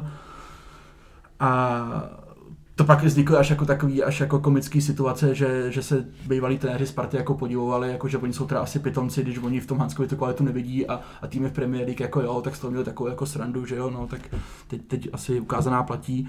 No takže teď už samozřejmě to prostě nebylo jako realizovatelný za nižší částku a myslím, že se o toho Sparta ani jako nesnažila, že oni jako dopředu věděli, že nechají tu opci vypršet. Z mého pohledu Sparta udělala chytře to, že se předdomluvila nebo do velké míry domluvila s tím hráčem. Takže co jsou zprávy, tak Sparta jako s Hanskem je domluvená na podmínkách jako případného setrvání. Nějakým způsobem si Tomáš Rostický dokázal toho Hanska podchytit. Že ví, že když se teď pojede do Itálie 1, tak on ví, že ten hráčův agent víceméně budou mít úplně stejný zájem jako ta Sparta, což může být jako silný argument. No a otázka je, jestli se domluví na těch penězích, no. Ale jako aktivace té obce byla podle mě jako dlouhodobě daný, že to Sparta neudělá a asi to nikdy neměla v plánu, protože už jako brát hráče na hostování s tím, že podepisuješ, nebo jsi srozuměli s tím, že on má opci prostě 6 milionů eur, tak tu chvíli jako dáváš najevo, že vlastně jí pravděpodobně neuplatníš, jo, protože zase můžeme se radit o tom, jestli se nedala v létě vyjednat nižší opce, to je otázka. Další věc je, jak moc Sparta brala Hanska jako nějakou záplatu a jak moc jako hráči, kteří jako věřili, že to je pro budoucnost třeba, tam si myslím, že se to dalo určitě vyřešit líp a mělo se to vyřešit líp, nicméně to člověk nevrátí, no. Ale jenom abych se tomu vrátil, takže jenom, že ta částka, možná, že to pak vypadalo, že jsme někde psali, že opce je 6 a pak, že je 2, pak, že je 6. Ta opce byla furt stejná, jenom prostě ten vývoj sezóny byl takový, že v některých situacích to vypadalo, že by to možná mohlo být proveditelný jinak, ale... A ještě se dozeptám, na toho pravého stopera je ve hře i nějaká jiná varianta než z Belgie. Já nevím, jak se to čte, Stando, jak se čte? Zase nevím, Čofré, ty má, ne. Jak se to čte správně, to jméno? Jmená nám to psala ta slečna, jestli nám to psala. Všichni, co jsem se s ním o tom bavil, říkají Kofrýs. Jo, to je ono. Jaký Kofrie, myslím, že říkala. No, ale... Jo, Kofrie. Tak je Kofrie pořád ve hře a případně, jestli je ve hře ještě někdo jiný na tuhle pozici. Myslím, že Kofrie ve hře není, protože Kofrie právě už nesplňuje to, že by to nemělo být relativně drahý hráč do základní sestavy, to bylo v zimě. V té chvíli prostě z mého pohledu stoper číslo 1 pro Spartu pravonohej je Lukáš Štětina. A pokud se mě ptáš, kdo by tam mohl přijít, tak říkám naprosto upřímně, že nevím. A může to být o to, že prostě nevím, protože nevím, anebo je to to, co jsem říkal předtím, že koukáme se a když něco uvidíme, tak budeme aktivní. Honzo Šťastný, máme s příchodem Martina Minčeva a případně i Ládi Krejčího vyřešený posty křídel, nebo ne? Tak Minčev je jediný z nich pravonohej, s tím, když si k tomu přidáme, že může hrát vlastně, nebo hraje Karlsson, Winheim, teďko Minčev, Plavšič, Holožek, kterýho teda doufám, že už tam neuvidíme, pokud budeme hrát 3-5-2, tak doufám, že určitě ne. Takže vlastně z tohohle pohledu máme zdvojený pozice. Myslím si, že kdyby bylo jako úplně nejhůř, tak můžeme pořád šáhnout do mládeže, nebo do Bčka teda. Je tam Horák zajímavý. Říkám, Polidar se vrátí, tím nemyslím, že ty hnedka můžou jít do zákroku. Říkám, že kdyby prostě byli, se stalo všichni čtyři, nebo já nevím, dva z nich zranění, tak máme pořád kam krátkodobě šáhnout. Takže za mě teď už ty posty jsou v pořádku, ale bude jaký záležet, jaký formaci budeme chtít hrát. No, tam kdybychom hráli, navážeme 3-5-2, tak nakolik vlastně křídelní hráči najdou uplatnění v tomto systému. No, tak by můžeš hrát i 3-4-3, takový, jo, to se teďka hrává trošku víc, let's kde, takže můžou hrát i křídelníci a jako chodí dovnitř, třeba ten zase, jako je to složitelný, ale zase nepotřebuješ těch křídel asi tolik, takže to možná už je vyřešený, ale já jsem někde registroval, že myslím, že to byla nějaká schůzka s vedením, že ještě hledáme do ofenzívy nějakého hráče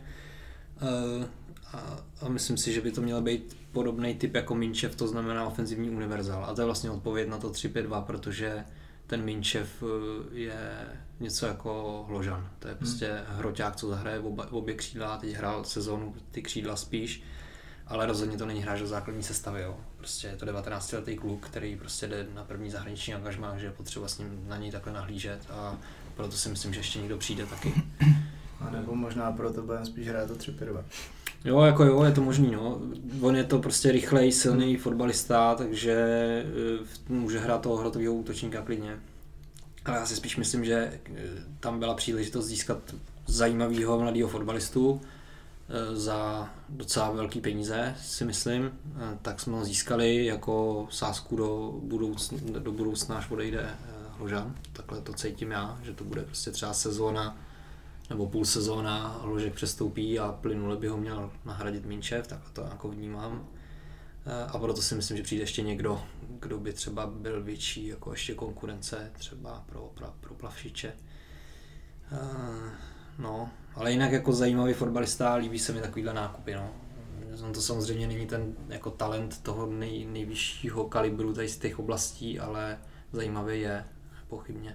Já jenom zareaguju, ať tam tady pak, když si někdo říkal, že jsem tady furt nějaký jako schodě, tak já budu trošku protipol. Já si myslím, že Minčev přichází jako pravý křídlo do základu a překvapil mě, kdyby Sparta ještě přivedla nějakého ofenzivního hráče.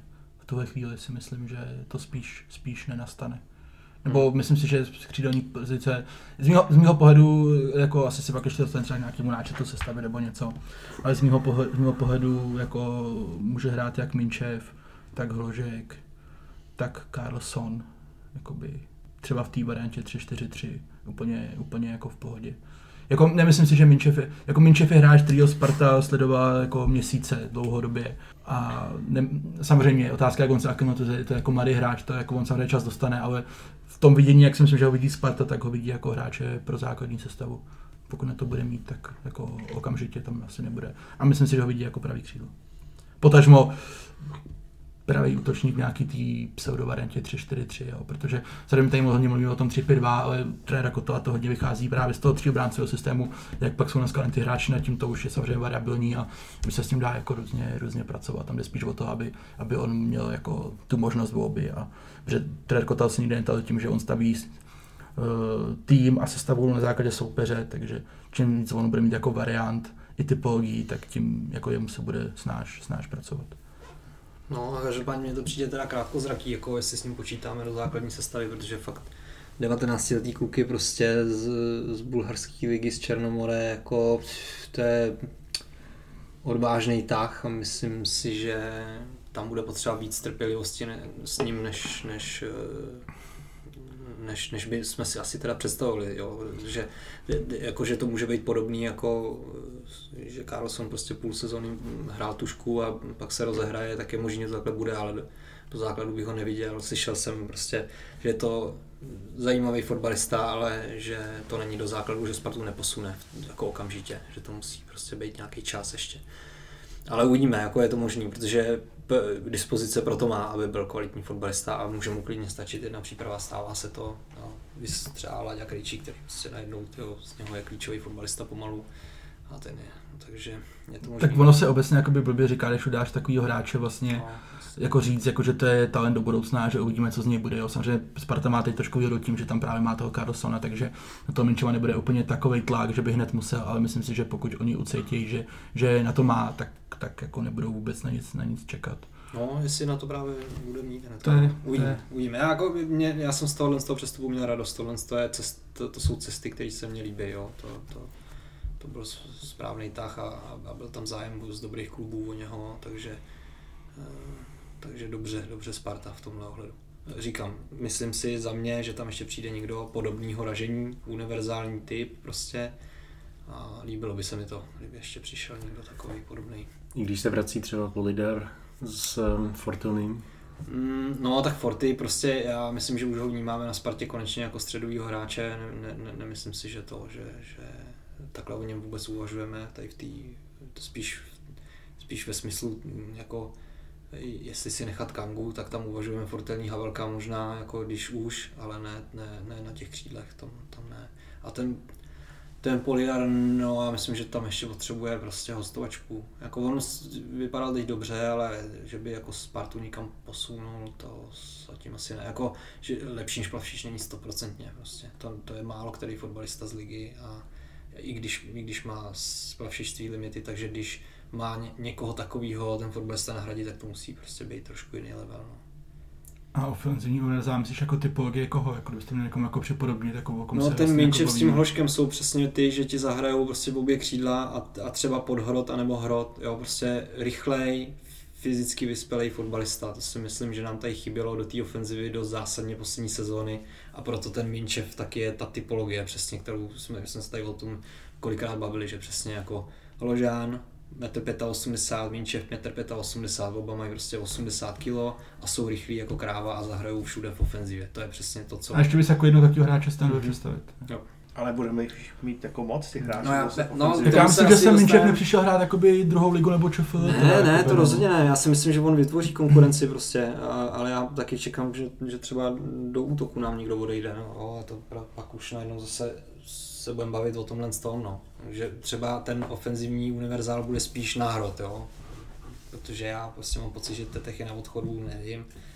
A že bychom chtěli sezonu začínat prostě s Kozákem, který mu bude kryt záda, Půlkrab je... Tam nikdo chybí typologicky, že jo, v tomhle stonu, takže... Že tímhle směrem možná...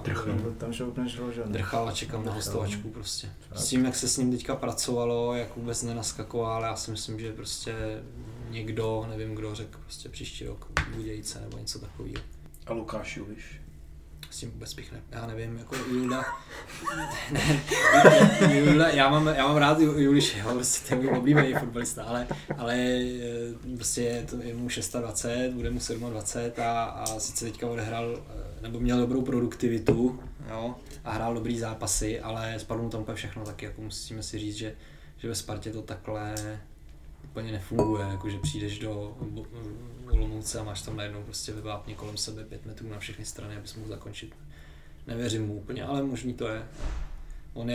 Tam ještě jedna věc, že Lukáš Juliš nemá soubojové chování absolutně, to je prostě, a nemá hlavu vůbec a Sparta potřebuje někoho, kdo prostě trošku v těch fyzických proporcích třeba bude zajímavější maličko, no. Protože proti nám prostě ty týmy hrajou nějakým způsobem a proti Olomouci ne.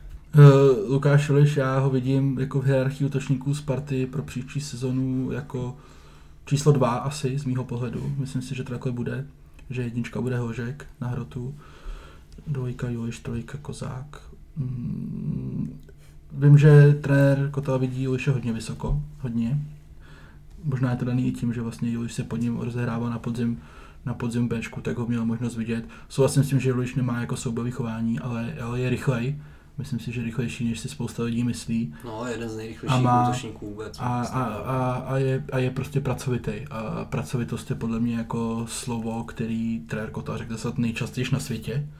Jako pracovitost, to je jako to, on říká každou druhou větu pomalu. A že on tady toho jako splňuje. A že vlastně nějaká ten trojlístek, řekněme, Kozák, Hořek, a Juliš, že to vlastně má nějakou logiku. Myslím si, že je Matěj Půlkrab, jakoby ta jeho využitelnost je tak jako úzká, že si myslím, že to pro Spartu úplně nebude, že oni vidí jako v Lukáši Lešovi jako větší komplexnost, Uvidíme samozřejmě, jak bude vypadat v přípravě, no, ale v té Olomouci vypadá dobře, samozřejmě je to Olomouc, to je jasný, ale já bych Lukáši Julišovi poměrně věřil. Oni jdou nějaký zprávy, že on samozřejmě je velice dobrý kamarád s Vaškem Kadlecem a asi tomu fotbalu nikdy dřív nedával úplně tolik, kolik on by měl. Jo, někdo si z něj dělal srandu, že jak měl to dlouhodobý zranění, že on mi viděl v posledně na Spartě a ten vypadal jak Rooney, jako ten byl prostě obalený jako válec, že jo. No a že říká se, že když on vlastně viděl Juliš, jako co se stalo tomu Vaškovi Kadlecovi, že ta kariéra prostě, jo, a on taky prostě mladý, má dítě, jo, že nemusí hrát jako do 35, tak prý jako hodně změnil přístup, jako extrémně. A vypadá to dobře, no, vypadá dobře a proč by ne, no tak dával go na Aciu, no tak jako je to pár let zpátky teda. To je zajímavý, ale jo, zase, jo, prostě jako zrovna to bylo to jarní tažení to Evropskou ligou, že jo. Je to pár let samozřejmě, ale Lukáš Juliš jako vypadá velice dobře v té Spartě a nemyslím si, že je tak starý, že by to v něm jako nešlo probudit a myslím, že v té Sigmě se jako našel znova a když se s ním bude dobře pracovat a dobře se využije, což je zase další z mýho pohledu jako téma, prostě jak správně využít přednosti jednotlivých hráčů, jako ne, není to úplně samozřejmě, že to trenéři samozřejmě dokážou, nebo že to vidí správně, jak by měli. Myslím, že když se ukážou, že jako využije správně, tak bude platný a z mého pohledu s tím Sparta jako 100% počítá pro příští sezonu do kádru a nejenom do počtu, ale jakože bude v té základní rotaci. Martine, jak ty cítíš útočníky, když už jsme se přesunuli k tomu tématu, vidíš to pořádně stejně?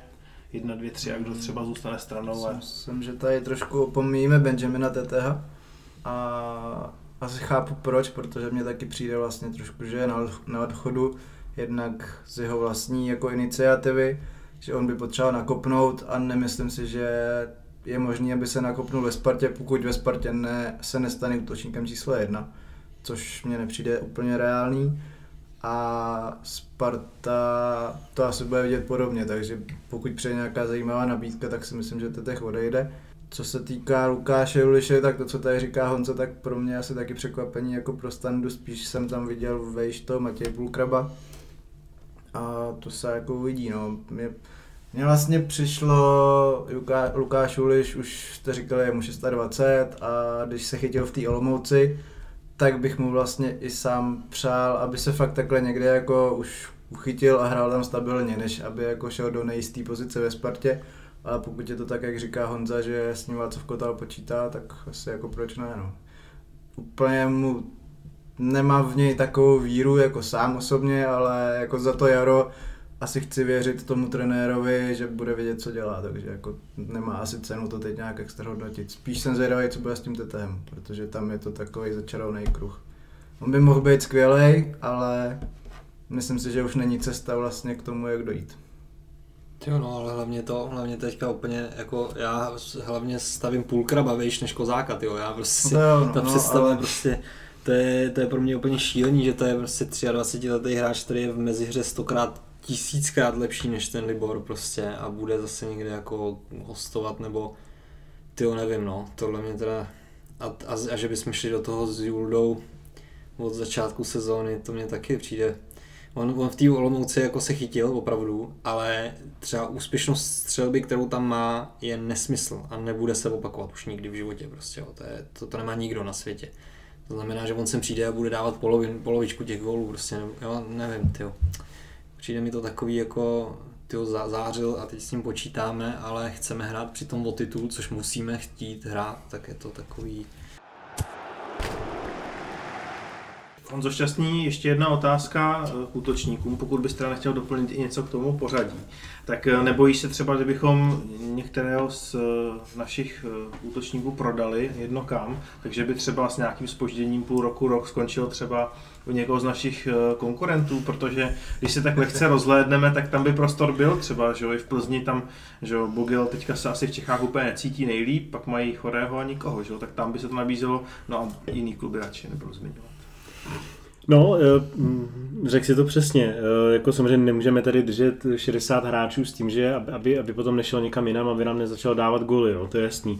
Na druhou stranu mě Honza překopil s tím Julišem, takže já jsem, dneska jsem vydával jeden článek, kde je nějaká jakoby bilance, řekněme, jaký máme hráče, na který posty a tak dále. Já tam teda spíš operuju s tím, že Drchal asi hostování, takže pravděpodobně na odchodu, ale že si právě necháme Půlkraba. Takže tím si mě Honzo překvapil.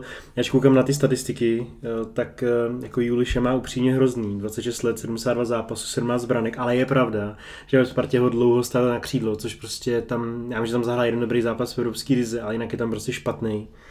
A samozřejmě spoustu zranění, který ho jako limitovali. Ale víc gólovej mi přes teďko to jaro mi přijde Půlkrab. Taková ta boudočí plva, takový ten tah na tu bránu, že má Půlkrab prostě lepší. Ale OK. A to s tím, že... Takže bych se trošku bál, že třeba tady si odstavím Půlkraba. Nevím, jestli bych chtěl jít někam hostovat. Zase, nevím. Pokud jo, ne, teda pokud ne, tak se klidně může stát, že ho třeba... Jako se pokám, že nebudeme tak hloupí, aby jsme opustil do Plzně nebo třeba do Slávy, ale dovedu si představit, že se přes nějaký jiný tým tam klidně za rok může objevit. A to by pak bylo nepoučitelný dva. Takže jo, a Plzeň teda se nabíjí hodně. Tam pravděpodobně, pokud opravdu jde Boga, tak asi nemají nikoho. Já nevím, tam může hrát Mihálik možná, ale jako chorý, no. Takže tohle bych se trošku bál. Těme nerad Plzni, protože Mihálik na hrotu, to je ty vole vynikající volba, oni to ještě nezjistili, ale... Myslím, že tam jednou střídal, jako, ale jinak nic. On se mi tam hrozně líbil v Jablonci, prostě ten dá, fakt umí dát gol z lečeho, je strašně rychlej, takže to je dobrý hráč jako král. Teď vypadal dobře poslední zápasy, myslím, docela. No, ale tyhle nepouštět konkurenci. Ne, tak Sparta samozřejmě principálně jako by se musí koukat, jako oni si musí říct, s jakým hráčem to chtějí do útoku hrát. Ty tam musí si v tom kádru nechat, pak samozřejmě pro ně bude nějaký vysvědčený výsledky a předvedená hra, to je jasný. Ale pokud prostě s nějakým hráčem nepočítáš, tak prostě si zatím stůj a nemůže Sparta schraňovat 8 útočníků, to je jako nesmysl. Direkt přestup do Slávie, do Plzně je taky prakticky vyloučený, nějakou oklikou to tak být jako může. Na druhou stranu prostě, když bude chtít někdo jako získat Půlkraba na přestup, tak se bavíme třeba o 20 milionech a kdo to dá z českých klubů. Jo, takže je to prostě těžká pozice pro Spartu, protože těch hráčů má hodně pod tou smlouvou. Dovedu si představit, že třeba Matěj Půlkrab ještě půjde někam hostovat. Třeba prodlouží se hostování s Bohemkou, protože to nemá smysl, tam 4 útočníky. Adam Hašek si dá možná třeba sezónu na hrotu, pak za rok se může třeba se Matěj Půlkrab hodit. Jo, Libor Kozák taky už nebude jako mladší a rychlejší. Takže... A Matěj Půlkrab zase tak starý není, dej tomu nějakých 23, no, takže... Stejný ročník jako Tetteh, jako moc mladších útočníků vlastně v lize nehraje na této úrovni vůbec. Já jenom si s Matějem Půlkrabem mám trošku jako problém v tom, že z mého pohledu je prostě strašně jednostranně jako využitelný. A nejsem si jistý, jestli to je prostě dost, jestli je to vlastně útočník prostě pro standardní typ zápasů pro Spartu. Nejsem o tom jako úplně jako útočník od první minuty. Myslím si, že tou typologií moc jako ne. Tak jasně, ale já bych ho neviděl jako útočníka číslo 1, spíš bych ho nechal v té rotaci. Takhle. A nebo v tom dvojútočníkovém systému, tam si myslím, že by to mohlo být zajímavý s Hloškem, prostě typologicky OK. A on prostě typologicky je podobný Kozákovi, je to takový ten, jak to říct, poucher, že jo, nevím, jak je to česky prostě, ale je to fakt do vápna, jako dorážeč, ale Půlkrab je mnohem využitelnější v rozehrávce, on si víc rozumí s balonem než Libor Kozák a je schopný se do toho zapojit, což třeba máme jako fakt limit v tomhle tom, jako na těch útočnících, že na balonu nejsou moc dobrý. Takže tam bych právě cítil prostě Půlkraba větší než Kozáka už z toho titulu, že je mladší a přitom prostě jako kvalitativně od sebe nejsou nějak zásadně daleko, jestli vůbec, jo. No a nabízí se, jestli nejít spíš jako u některých těch hráčů, nebudu jmenovat který, ale u některých prostě nejít tou cestou prodat a mít tam to právo na odkup zpátky, to mi přijde jako asi lepší, než speciálně ten Půlkrab další hostovačka, to už je hrozných sezon za sebou a ten hráč potřebuje nějakou motivaci prostě, no, takže... Měl stabilitu. No, jako když už tady jsou některý hráči, kteří mají prostě dlouhodobý smlouvy, tak prostě to bude muset být řešený nějak takhle, no. Je pravda, třeba Matěj Půlkrab, já zrovna bych jako jeho situaci to řešil jako prodejem nebo odchodem. On je to taky se dá schizofrenní situace pro vlastně Pavla Pasku, že jo, který pokud se nepletu, tak má Půlkraba, Trcha i Hloška. Takže pro ně to je taky jako se těžký nějak to vyřešit. Já s ohledem na to, že si myslím, že Václav Drchal prostě dřív nebo později bude útočník číslo 1 ve Spartě, tak bych asi si dovedl představit, že Matěj Půlkrab se bude stěhovat někam třeba natrvalo jinam. Říkal jsem nám, že tam je nějaká varianta nějakého zpětného odkupu, ale myslím si, že Matěj Půlkrab jako ve Spartě dlouhodobě to úplně perspektivu já osobně tam moc nevidím. No, byť ho mám rád jako moc, tak myslím, že ne. A jinak teda do toho dvojútočníkového systému by vůbec byl nejlepší Drchal s Ložkem pohromadě, jednak z toho hráli prostě řadu let spolu a typologicky to je přesně to, co Sparta má hrát, rychlost, důraz, kvalita, prostě zakončení všim, tyjo, takže to by se mi líbilo, no, ale... To se už asi nepotkají, myslím, že se minou, že jeden bude pryč a druhý se bude vracet z nějakého hostování. Což je vlastně taky dobrý model, jakoby. No. Což je podobný, typologicky podobný složení, i když Drchal je samozřejmě mnohem důraznější. Drchal je důraznější, rychlejší z mého pohledu a Juliš je zase podle mě jako lepší fotbalista. Jako no, ale jako Judas nebude za tím Drchalem zaostávat o moc rychlosti, on je rychle jako kráva. Ale podle mě jako Drchy prostě od něj se to odráží ty balony, ještě jak takový byl teda nerozehraný, tak je to prostě z mého pohledu Juliš je tady v tom jako Audi Mage, no. Ale jako Drchal já teda vidím jako hrozně vysoko, ale prostě ta dlouhá pauza, ty dvě zranění kolena, prostě on potřebuje hrát a podle mě potřebuje jít někam úplně do prostředí, který prostě nezná, protože od nějaký, jako vůbec bych třeba variantu nějakých českých Budějovic to bych rovnou jako zavrhnul prostě nebo... Já z mého pohledu vůbec prostě, já bych ho vyhnal prostě do Liberce, ať je tam sám na severu prostě a zoceluje se ve všech směrech, jako prostě... Jo, je to mladý kluk, ať prostě jde a Pavel v těch ukázal prostě, že umí pracovat jako s hráčem a umí je zlepšovat. Myslím si, že Drchal to prostě potřebuje. Do Liberce by seděl stylem. Potřebuje určitě, podle mě i trošku pokoru, protože on jako umí dát najevo, že si myslí, že by měl hrát a že nehraje, až možná moc na ten jeho věk. Takže já myslím, že on se potřebuje prostě učit nejenom co se týče na hřiště, ale i mimo to hřiště a že by mu to prostě opravdu jako nějaký roční drill někde by mu jako pomohl. Vlastně by z toho výsledku pak těžil jak klub, tak i on, jako, že si myslím, že to potřebuje. No. Že on měl samozřejmě velký, rychlej ten náběh, že jo, předtím potom vlastně mezi těma zraněníma vypadal jako fantasticky těch pár zápasů, co odehrál na jaře. On samozřejmě to trošku s tou hlavou něco udělá, ne každý je prostě sám, jestli typu Hložka. Takže já si myslím, že on prostě potřebuje jít někam jako úplně od nějakých vazeb a zocelit se a pak se může vrátit. Na něj Sparta určitě bude čekat, jako toho s ním určitě oni počítají dlouhodobě. Jak dlouho bude ještě Adam Hořek ve Spartě, Honzo? Já si myslím, že sezónu. Já si myslím, že rok. No, rok. Kdybych já měl jako odhadnout, nevím samozřejmě, kdybych měl odhadnout, tak si myslím, že rok a půjde. Pokud by se nepřistoupil k modelu, jako že by ještě na rok byl hostování ve Spartě, ale to už by zase šel v nějakých 19 a to už je podle mě pozdě. Já si myslím, že těch 18 jako je v jeho případě ideální.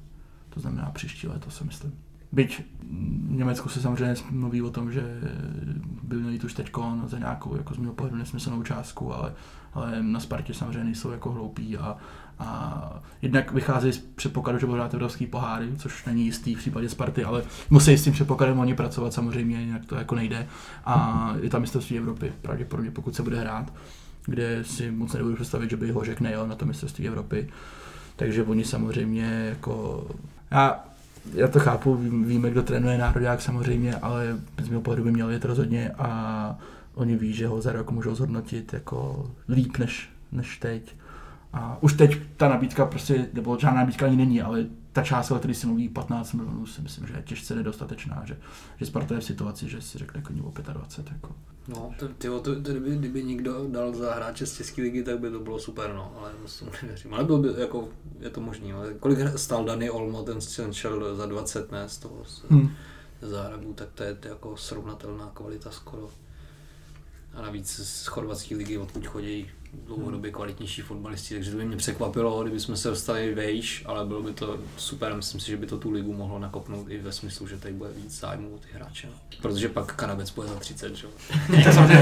Ta cena je vždycky jako nějakým způsobem daná, ale jako 15 milionů eur prostě jako nabídka, který by podle mě Sparta ani jako nestoupal do nějakých jednání. A jako kdyby tam byly nějaký fantastický bonusy nebo kdyby, něco, no. Ale další věci, jako třeba zprávě, tak žádná nabídka jako není, ani nikdo jako Spartu neoslovil, jo? To jako až zarážející, že ti jako vlastně v Německu relativně jako seriózní média projet takovou informaci nebo nějakým způsobem, nevím, jestli to bylo přímo od nich, nebo se to pak někde po cestě nějak jako spatvořilo, ale co mám zprávy, tak jako žádný kontakty jako oficiální tam nejsou a myslím si, že jako ten, jako tady tohleto bych to vyloučil na 99,9%, jako to prostě přesto nejde bák. Pokud nepřijde Manchester City na nepoloží 40, no, ale to se asi nestane. Ale kdyby to byl Arsenal, tak víš. Tak já myslím, že sportovní ředitel Sparty dobře vidí, co se v Arsenalu děje. No ale Hložan mi to. Chce mu ukončit kariéru. Ne, tak do ofenzivy jsou docela zajímavý. Ale myslím, že Arsenal by nepřivez 40, by přivezli tak 15 a jednu. Si pamatuju, jak si... Jakýho stopera by nám mohli dát, tyhle, to bych Holdinga třeba, nebo Luise. Si pamatuju, jak si Wenger v Arsenalu se snažil aktivovat výkupku Suareze tím, že on nabal 40 milionů liber a on dal 40 milionů a jednu libru navíc, jako myslím si, že udá transfer, jako no, takže Arsenal ne, to jsou taky takový umělci, že... Ještě jsme neprobíhali střed pole, tak Martine, když bychom začali u pozice číslo 6, u Ládi Krejčího, potřebujeme k němu ještě někoho na backup, nebo si vystačíme s tím, co máme doznat, ať už Michal Trávník, nebo třeba Filip Havelka, nebo jak to vidíš? No, si myslím, že ani jeden z těch hráčů, co tam k Láďovi Krejčímu máme, tak prostě není typická šestka do toho rozestavení, který jsme hráli teď. Takže pokud by měl přijít někdo do středu zálohy, tak na tuhle pozici. Bavili jsme se o Davidovi Pavelkovi, asi to by to mohlo být řešení, ale filozofie Tomáše Rosického byla přivádět jakoby mladší hráče s větším potenciálem a budoucností.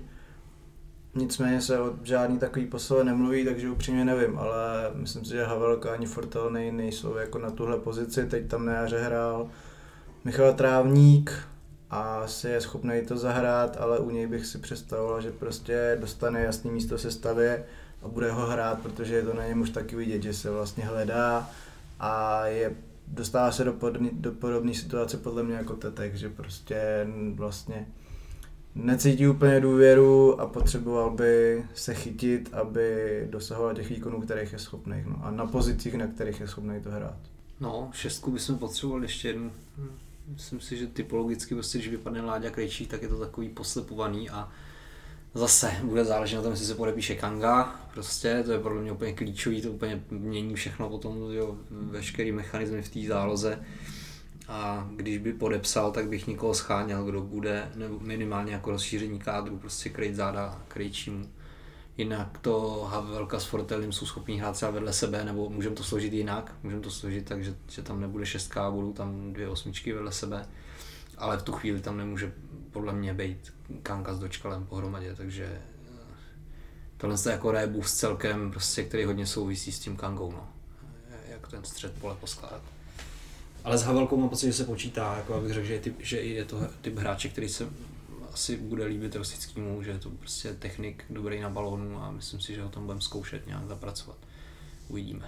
Já trošku oponentura, nebo jako neoponentura, já si myslím, že se počítá spíš Fortelným, že s Havelkou se to tak nepočítá.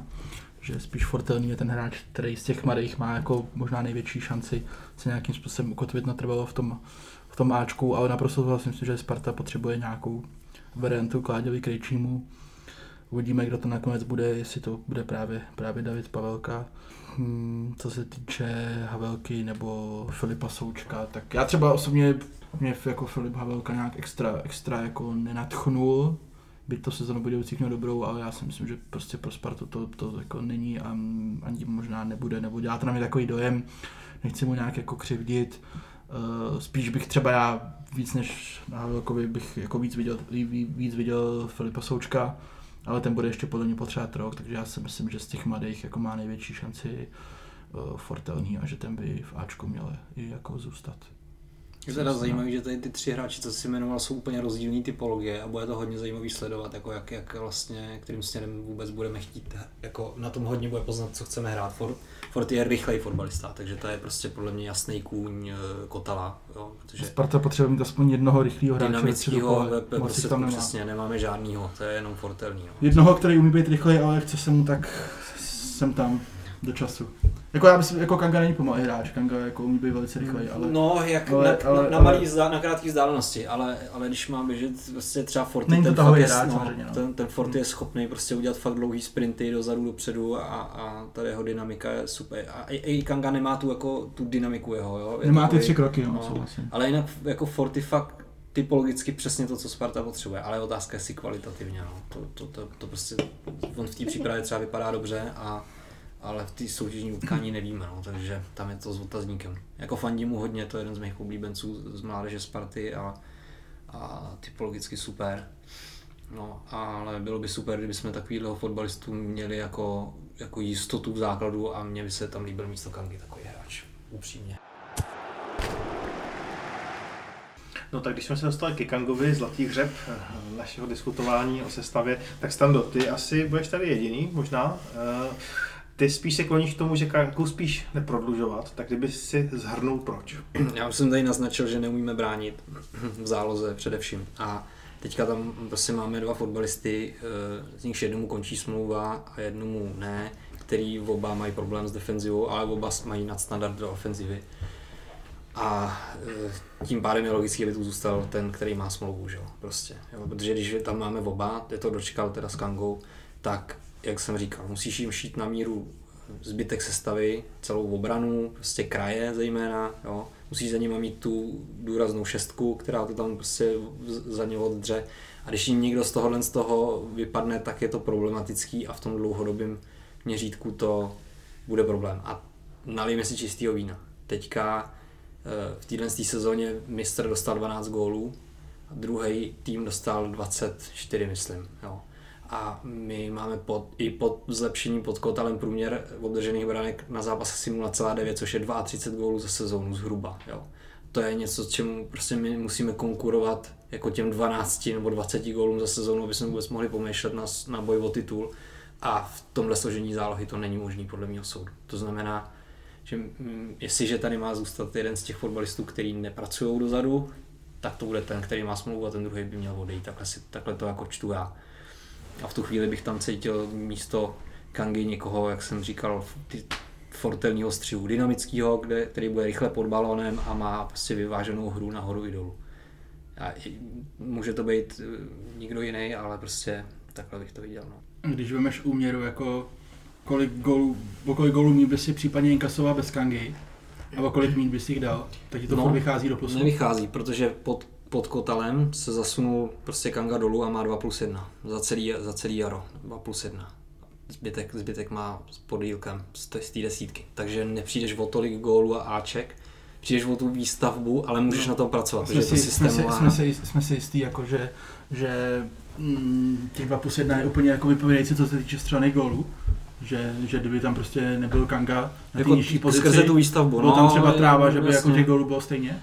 To asi je možný, že ne, ale zase míň dostaneš. No. A já si myslím, že to je ale spíš o tom, že je to systémová věc, že prostě je lepší tam prostě dát hráče, který má vyváženou tu hru a pak, a pak to drillovat a pak jet prostě a nespoléhat se na toho jednotlivce, protože pak se ti stane to, že vypadne a musíš jako improvizovat. Že? Když Kanga nebude hrát, tak prostě s tím budeš mít problém. Když to budeš stavět na tom dlouhodobějším horizontu, budeš s tím počítat, že musíš pracovat na systémový výstavbě hry a ne na výstavbě hry, která stojí a padá s jedním fotbalistou, tak je to výhodnější dlouhodobě určitě. Takhle si to myslím já. Je to samozřejmě taky, jo, teďka odejde Kanga a musíš to řešit a není na to moc času, to znamená, to je jako silný argument, že jo. Ale mě byste potřeboval co nejdřív vědět, jestli to budeš hrát tak nebo tak. No. Ale tak ono by samozřejmě bylo nejlepší, abyste tam měl fotbalistu, který má třeba, já nevím, řeknu 70 nebo 80% výstavby Kangy, ale těch 30%, co tam nemá, vezmeš a dáš jí do defenzivy. Prostě vyváženějšího fotbalistu. No, prostě. Je to otázka, no. Ale myslím si, že prostě v tomhle složení o titul hrát Sparta nemůže. No a varianta třeba, že by si Kangu vrátil na desítku a za mě třeba fortelný a... No ale máš dočkala a on tě nepase na lavičce. A když bude, tak... Proto říkám, že tam jsou dva tyhle hráči, který bych oba stavěl na tu pozici té desítky prostě. A jeden z nich má smlouvu a druhý mu končí. To znamená, že logicky pro mě je prostě jednoho z nich jako vyřadit a pracovat na tom na výstavbě na toho Dočkala, který furt je vysoce rozdílový v té finální fázi, i když je pravda, co říkal Honza Vacek proti té Slávy, dá se na tom systémově pracovat. Prostě a on ti dá tu finální přihrávku, jako to udělal v Plzni na toho Kozáka, prostě tohle to má. Takže já, kdybych si měl vybrat mezi Dočkalem a Kangu, tak si beru Kangu z různých důvodů, ale teďka ta otázka takhle nestojí, že? Protože ty smlouvy. To je otázka, jak si ji postavíš, jo? Já bych to jenom jako neposlal do té roviny, že vlastně si bavím o tom, jako že bude hrát buď Kanga nebo Dočkal, že to bude jako vždycky stejný, jo. To je obrovský rozdíl z mého pohledu. Z mého pohledu, když ti skončí Kanga a zahrneš všechno na Dočkala, tak máš podle mě obrovský problém. Když to by to bylo naopak, tak si myslím, že naopak jsi na to ještě jako líp, ale tak to je můj nějaký názor. Z mého pohledu ideální varianta je nějaký překonovací období s Kangou do chvíle, než ti, že budeš mít úplně hotovýho Karabce, což může být otázka. To může být rychlý. Měsíců, půl roku třeba, v tu chvíli. Jako tam podle mě musí být prostě, podle mě Sparta se nemůže v tuhle chvíli jako úplně opřít o Bořka Dočkala a jako říct, on nám jako bude dělat tu nadstavbovou část. Prostě myslím, že Bořek Dočkal ti bude dělat domácím zápase s Opavou, OK. Ale venkovní zápasy prostě proti běhavým soupeřům, který všichni vidí, prostě Bořek Dočkal je dost čitelný hráč jako v mnoha aspektech. Podle mě to nejde, podle mě prostě to období musí být právě takový, aby na Kangu plynule navázal někdo typu Karabce, nebo hráč, který ho třeba Sparta koupí, samozřejmě musí být nutně jako Adam Karabec, ale jako já osobně, to můj osobní názor, já bych prostě už teď hledal cesty, jak hrát bez Bořka Dočkala, nebo postupně omezoval nějakým způsobem ten jeho vliv, který už takhle není úplně v té hře vysoký, tak jak to možná může jako vypadat, ale já bych to i jako fakticky prostě poslal do roviny, že Bořek Dočkal. Znám spoustu lidí prostě svobě představit, kteří ti jako řeknou, že Bořek Dočkal je vlastně nejslabší článek v sestavě Sparty. No, to si třeba úplně nutně nemyslím, ale opravdu patří k těm nejslabším. Jako v mnoha ohledech to tak může být, ale to je právě to, že když tam máš toho fotbalistu jednoho, tak je to řešitelný. Když tam máš, ale je to i Kanga, když tam je, tak je to taky problém v mnoha ohledech. Jo. Prostě dostaneš góly z jeho situací, prostě je to tak. Takže stejně na tom ten tým musí, na tohohle z toho fotbalistu musí nějakým způsobem pracovat. A jak říkám, no, buď to na jednoho nebo na druhého. Když tam budou oba a prostě ten Dočkal bude hrát prostě v nějaký minuty a prostě je tam taky ten prvek té kabiny a to je jedna z těch věcí, který není vůbec nepodstatný, tak mi z toho vychází on, ale kdyby tam byla možnost volby, tak bych tam samozřejmě já jako herně viděl Kangu, no, protože prostě je přece jenom něco komplexnější, je silnější na balónu a pracuje rychlejc. Já si myslím, že na tom se tady shodneme všichni, ale jako ten Dočkal prostě má smlouvu, má nějakou pozici v tom týmu a i kdyby ho Václav Kotal 100krát chtěl jako řekněme odstřihnout, posadit, tak on nebude jako v klidu sedět na lavičce. No a já právě nemám jako Dočkala jako protiváhu Kangy, prostě já to nemám jako že Dočkal nebo Kanga, já to mám prostě Kanga a nebo někdo, kdo ho může nějakým způsobem hrát. Ale toho Dočkala máš v týmu, co s ním budeš dělat? Já bych ho posadil na lavičku. No. A tak ono to tak třeba skončí a když to... Zákonitě, pokud se tady baví o tom, že by Sparta měla hrát o titul nebo měla chtít, tak to zákonitě ale... bude muset prostě být, on jako bohužel nezrychlí, já ho mám rád, on ty čísla mít bude, on se v Spartě může v mnoho aspektech jako pomoct, ale už to nemůže být prostě ten výchozí jako bod té sestavy z mýho pohledu, to prostě bohužel ta doba je pryč. No, on si to myslí podle mě. No, on si to... Ale on není ten, který by měl být jako základní stavební kámen, ale on může být ten bonus na té kvalitní týmové práci, prostě ta nadstavba, která ti rozhodne zápas. To on není prostě právě tady úplně. Na tady tu roli on není podle mě úplně jako... No, ale on není ani na tu roli na lavičce. No, je to samozřejmě problém a prostě musí ve Spartě být někdo silnej, kdo tady to bude řešit, pravděpodobně to musí být od trenéra, samozřejmě jako první impuls, a pak musí prostě se na Spartě najít někdo ve vedení klubu, kdo trenéra v tom podrží, no, prostě jako vidíme to my, na té Spartě to musí být 3x tolik, co vidíme my, jo, třeba Bořek Dočkal se prostě kondičně ještě nějakým způsobem posune, uvidíme, že jo, furt jako se vracel prostě po zranění, byl dlouho mimo, ale on prostě rychlejší nebude, takhle hrál, ten fotbal jako zrychluje No, ale zase jsme u toho oklikou, že on teďka prostě hraje nějakou pozici a je to pozice Adama Karabce a je tam taková logická návaznost a teď ten Kanga prostě je jako hloubš v tom poli a teď co? Jo? Teď ho podepíšeme a máme tam dvojnásobný problém, protože on prostě taky je jako problematický směrem dozadu.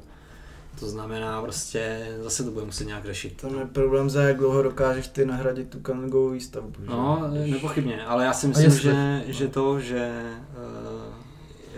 že na to jde jako Václav Kotal vlastně dobře odzadu a že se to na to jako nabalí, protože i teďka, když tam ten, samozřejmě Kanga má tu nadstavbu té přesnosti a toho, že se s tím, že prostě něco vidí, ale pomohlo mu i systém, co hraje Kotal. Prostě je tam větší nabídka. To všichni vidíme, prostě, že ten pohyb je lepší a je jedno, jestli je tam Kanga nebo je tam Trávník. To znamená, že tohle by to postupně mělo z mýho pohledu vyřešit, ale taky to chce nějaký čas. No. I když jako je pravda, že Václav Kotal jako jde docela jako rychle kupředu s tím týmem a je možný, že to bude v pohodě a navíc Michal Trávník je nadstandardní fotbalista a může to být on.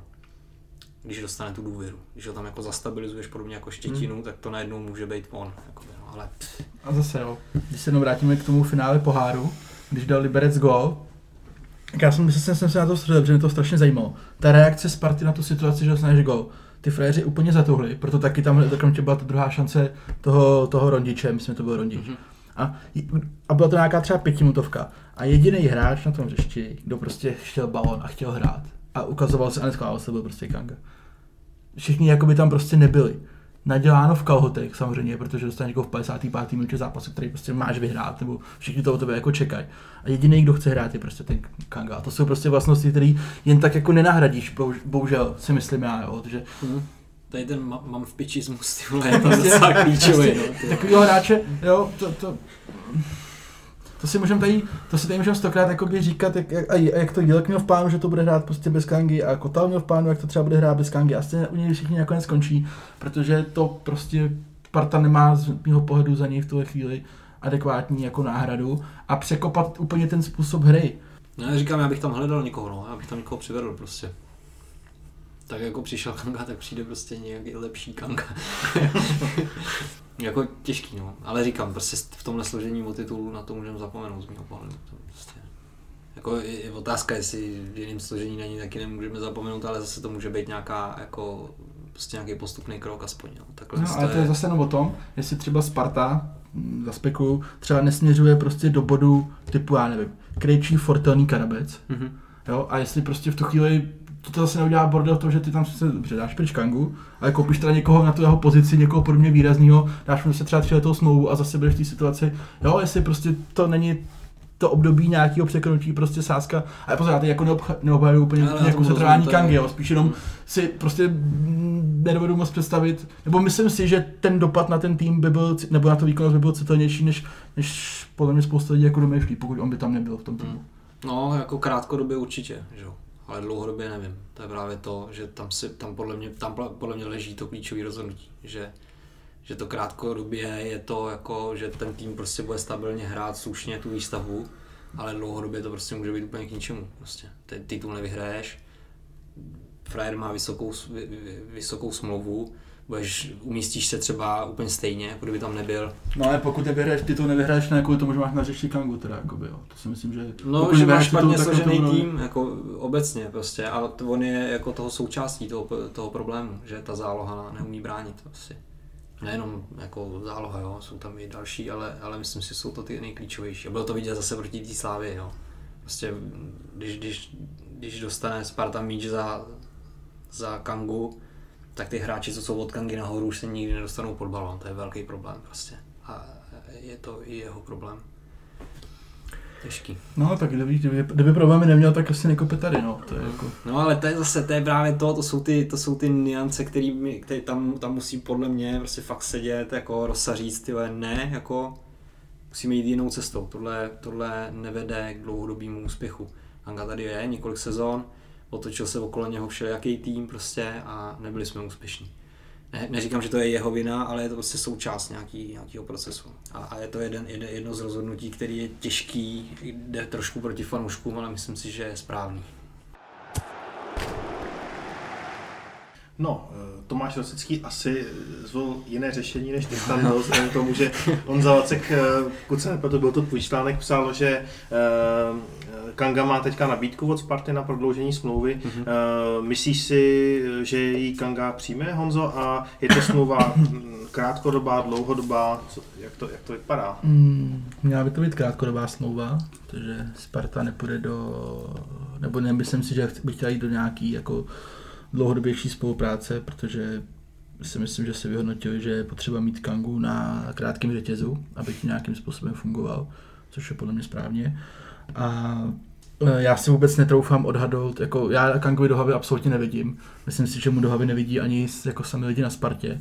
Aspoň to tak jako občas slýchám, jako že to, jako, co ten frajer si jako myslí, to podle mě to ani jako nechci vědět.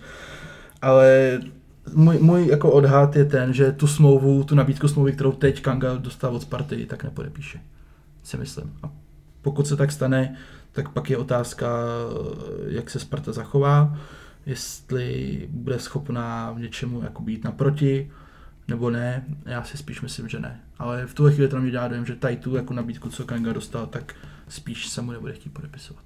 A je to jenom licitování o penězích, nebo je tam i nějaký další rozdíl? Já si myslím, že tam je primárně jakoby dílka smlouvy. Takže peníze si myslím, že on nemá špatný. Není to, co u mých informací, to není těch 30% navrch, co on jako si myslel, že by dostal, to 100% ne, ale myslím si, že tam jde hlavně o tu dílku té smlouvy, protože Kangově je 29, myslím. No, tak už taky musí koukat trošku do budoucna. A zase, jo, je to prostě otázka, no, tak teď se třeba mluví o nějakým zájmu někde z Turecka, nevím, jestli na tom něco pravdy nebo není. On taky může prostě čekat a pak zjistí, že nic nemá a vlastně tady tomu přijde jako dobrý. Na druhou stranu Sparta zase asi nebude čekat. Ale zase si na druhou stranu myslím, že to není úplně nutně postavený tak, že pokud Kanga nezůstane, že Sparta jako poběží na trh kupovat ofenzivního hráče. Já si prostě myslím, že když Kanga nepodepíše, tak prostě Kanga nebude a bude ten tým, co tam je teď, plus nějaký navrátilci zastování a bude se hrát tady s tím. Tam jde jen o to, že musíš začít prostě hrát jinak a potřeba bys to vědět na začátku připravit, že jo? Nepochybně. Prostě musíš ale jako já mám pocit, že si vícekrát zaznělo, že záložníka chceme, tak jestli je to jenom ten Pavelka, to je asi možný, ale vím, že to myslím, že to zaznělo i na té schůzce s vedením, že záložníka hledáme, takže uvidíme. To bych si myslel, že je Pavelka. No, asi to bude on, no. Ale zase, jako je to Pavelka, protože je to Pavelka, nebo je to Pavelka, protože potřebujeme do zálohy nějakého fotbalistu. Tyjo, to je taky... Je to podle mě Pavelka, protože je to ideální, nebo dobrý hráč do týmu a alternativa na odlevení Krejčímu. A hráč, co ti podle mě zahraje i 8. No to jo, to. A on hrál tady ofenzivního záložníka svého času dobrýho, takže ten tam pokryje jako tu zálohu, no. S Pavelkou nemám jako problém, ale... Sparta ve středu i bez Kangy jako nemá personálně z mého pohledu jako problém. Je tam z mého pohledu furt to riziko, jak to prostě bude v reálu vypadat.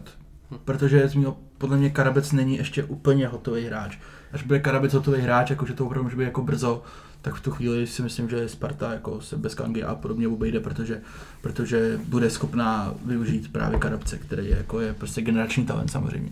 Ale teď si myslím, že to ještě není a i proto si myslím, že Sparta došla k tomu, jakože zkusit krátkodobou smlouvu Kangovi právě na nějaký to období. Ale jak to dopadne, to jako... Jakoby ta krátkodobá smlouva je asi vlastně nejlepší řešení, no. Když z těch argumentů, co jsme tady teď říkali, tak je to jako celkem logický, no. Ale teda vidím spíš Karabce jako alternativu za Dočkala, než za Kangu, takže kdyby Kanga nebyl, tak Karabec na té pozici plně rád nemůže. No ale ta diskuse jakoby v rovině, kdo ti přidá tu nadstavbu, nad ten týmový pracovitý projekt. Jo, on říkal vlastně, že Karabec... No, ale já jako úplně třeba v tom středu, jako ty sice Kangy, já úplně jako teď se nebavím úplně přesně o tom ukotvení v té pozici, já to beru prostě, že ty potřebuješ hráče, který ti udělá tu nastavbu a udělá ti tu ofenzivní myšlenky.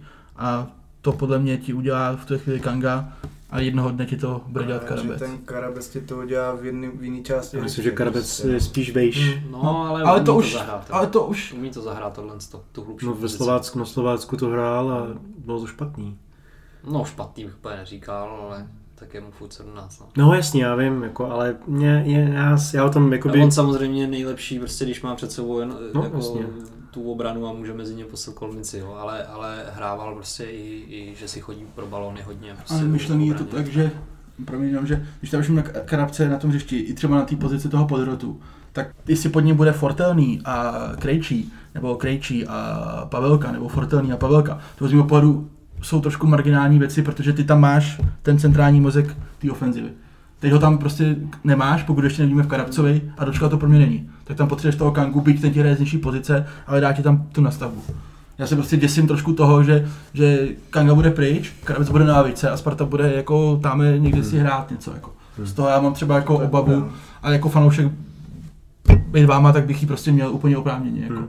Já bych jako tomu absolutně jako v to neměl tu chvíli jako důvěru. A možná jsem na Bořka Dočkala moc jako přísnej. Doufám, že to neposlouchá, protože to by to určitě poslouchá, ale no. Ne, tak 100%. No, jako já prostě bych si myslel, že přesně roční smlouva nebo roční smlouva asi Kangovi ideální, optimální řešení tady v tu chvíli, no. Pak by se vidělo. Kdyby nikdo nepřišel, tak já bych tam prostě nekompromisně napral Trávníka. Prostě to je... Jo, ale na něj Karabce. Trávník je pomalý hráč. To, no jo, ale tak on není jako zásadně pomalý. Čímž dávám trošku jako hint, jako může vnímat trenér. Trávník je pomalý hráč. No, tak my tu zálohu tam vůbec nemáme rychlou, takže to je jasný. No. Jako tam je hlavně asi i to, že ten Kanga, jasně ta výstavba je jasná a plus ještě další věc, že když naše obrana trošku hoří, jak to pošleš Kangovi a víš, že on ten míč nestratí.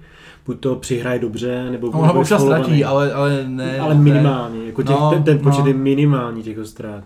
No, jako je to teďka lepší, jo, ale ztratí balon. Ono tam jde spíš o to, že on si jako na tom balónu věří a je na něm silný, ale ne vždycky mu to rozhodčí pískne, že? Takže často z toho je fakt nepříjemná situace. Ale je teď ve Spartě jiný hráč, jakoby víš, že u kterého jsi si tak jistý, neberu stopery, nebo Hanska konkrétně, ale jinak jakoby dopředu, komu víš, že to dáš, kdo ví, že se ti vždycky nabídne a je tam OK, tak když ne, vždycky tak 90% šance, že jo? Víš? Teď máš takový hráče dva jakoby dopředu, no, jak jeho a Hloška, jako víceméně jako od nikoho jiného tu jistotu jako úplně prostě nemáš. Docela bych řekl, že Krejčí se tomu blíží, že tento na sebe začíná brát, ale taky občas ještě ztratí, no, taky to není úplně 100%. Ale v tomhle tom je právě silný Filip Havelka, v tom jako on je takový nenápadnější fotbalista, ale to je hráč, který si umí a chce přebírat i pod tlakem balóny a umí to, že má jeden z nejlepších prvních doteků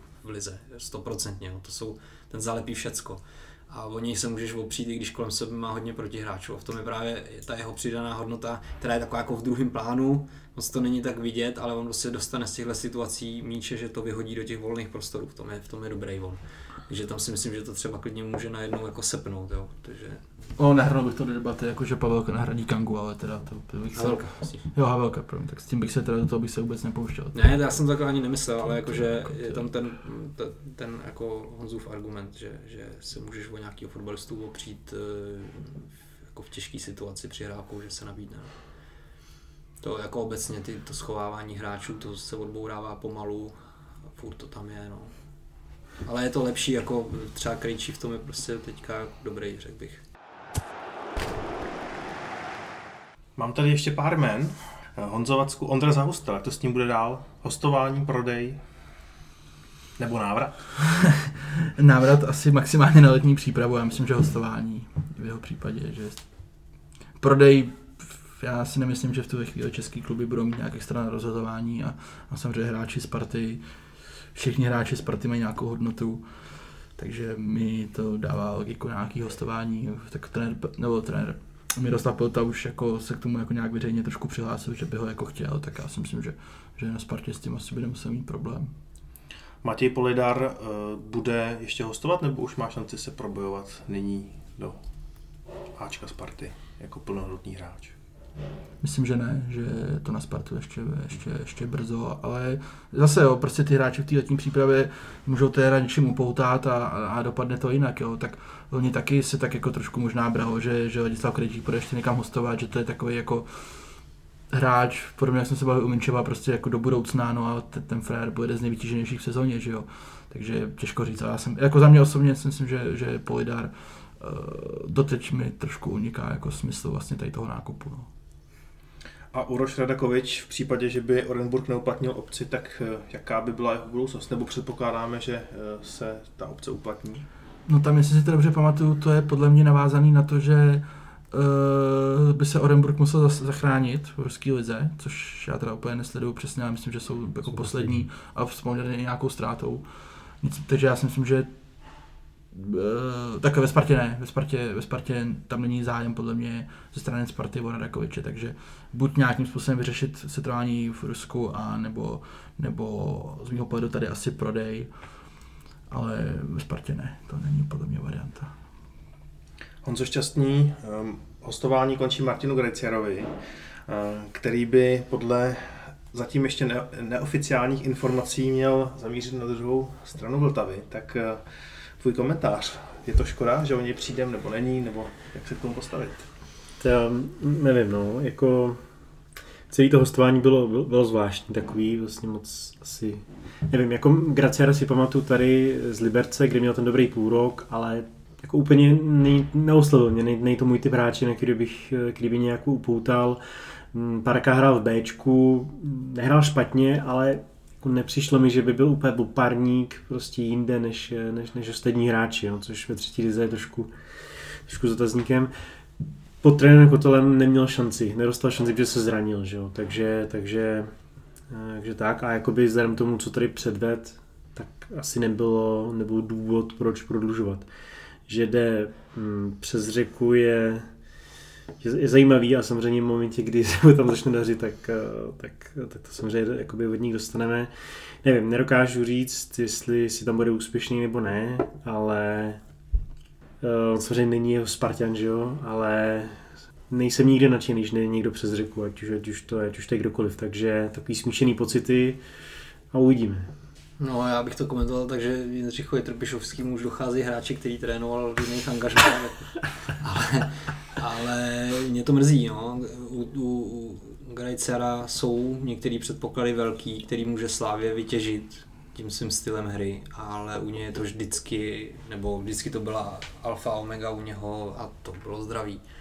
Že on má teďka zase zlomenou kliční kost už po několikátý a vrací se mu to, a vždycky měl nějaký peripetie i tady, takže nikdy vlastně nemohl prodat to, co dovede, a on je velmi rychlý fotbalista a myslím si, že Slavii by mohl fungovat dobře. Něco jako prostě Tecl, který trhá ty obrany, to prostě je náběhový hráč, a zase u nás hrál křídlo a není to křídlo, je to útočník, vždycky byl.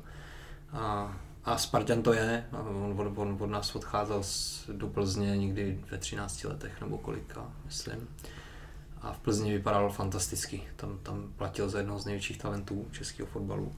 Nešel do Liberce, no a to vlastně mrzí, že se mu nepovedlo tady to hostování, a přijde mi, že by to mohla být výhledově chyba, že jsme se nepokusili prostě ho tady oživit tím, že já nevím, jaká byla opce na něj, ale abych ho jako takovýhleho fotbalistu koupil. Kvůli té rychlosti a dovednostem bych ho kupoval. No. I přesto, že tam máš ty všechny hráči, o kterých jsme se bavili do útoku. No, jasně, no. Vyšel stejně plně na hostování. Nikdy bychom ho koupili. Je to možný, no. Ale tak za mě je logičtější mít jeho, než některý jiný fotbalisty tady. Nebudu jmenovat. Ale už ten argument toho věku je taky důležitý, jo. Prostě, když se bavíme o Lukáši Julišovi nebo o Liboru Kozákovi, tak jsou to hráči, který prostě jeden z nich vstupuje do píku, kde má odehráno prostě dohromady jednu sezónu prostě, a druhý vstupuje do podzimu své kariéry. Julda má kolik minut? 70 zápasů. No, ale kolik má minut z toho? Myslím, že to bude sezóna. Tak detailní to nemám. Myslím si, že to bude málo minut, jo. Že to není jako, takže bych radši sázel na mladšího fotbalistu, který má ty předpoklady, než obráceně, ale to je takový, jako to je spíš takový můj jako subjektivní přístup obecně, no. Takže mě to mrzí, že by šel do Slavie s tuplem, že jo, protože tam samozřejmě rychlej fotbalista v útoku, no, tak to asi může fungovat dobře, no, když bude zdravý. A pro mě Martin Grejciar je de facto zbytný hráč a jeho přesun ve mně nevyvolává absolutně žádnou emoci, jako. Nevidím v něm to, co Standa. Na závěr tady máme ještě několik kontroverzních témat. Prvním je rozhovor s Václavem Jílkem, kde jeho tvrzení, že se Sparta zásadně neposunula v předvedené hře, vzbudilo velké ohlasy. Martine, jak toto vyjádření hodnotit? Jsme pak řešili i spolu, jestli to nebylo trošku vytržený z kontextu. Václav Jílek tam zmiňoval, že by některé věci udělal jinak a tak dále.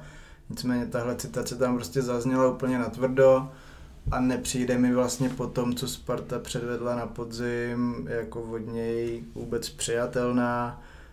Myslím si, že měl zůstat u těch tvrzení, že sám udělal chyby a že Sparta prostě teď udělala body a to ta ukázaná platí. A myslím si, že ta hra pod Václavem Kotalem se, ať tady třeba Standa mluvil o tom, že nám nebrání záloha a podobně, tak ta hra se posunula, je tam daleko větší nabídka, pohyb, ten tým vypadá úplně jinak, vypadá mentálně úplně jinak. Zase se vrátíme třeba k tomu, co Václav Jílek kdysi zmínil, že nepotřebuje ten tým motivovat a podobně.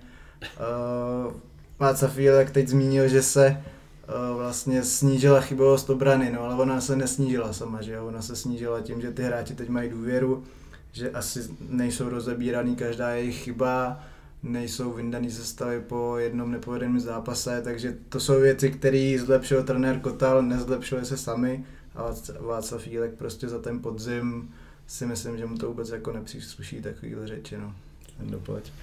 No, je pravda, že něco takového nemá říct, jo, protože se mu to vrátí jako bumerang. Když je to ale řečeno, tak jako herně se Sparta neposunula zásadně, v tom má pravdu. Posunula se v detailech a posunula se v hlavách. Jo.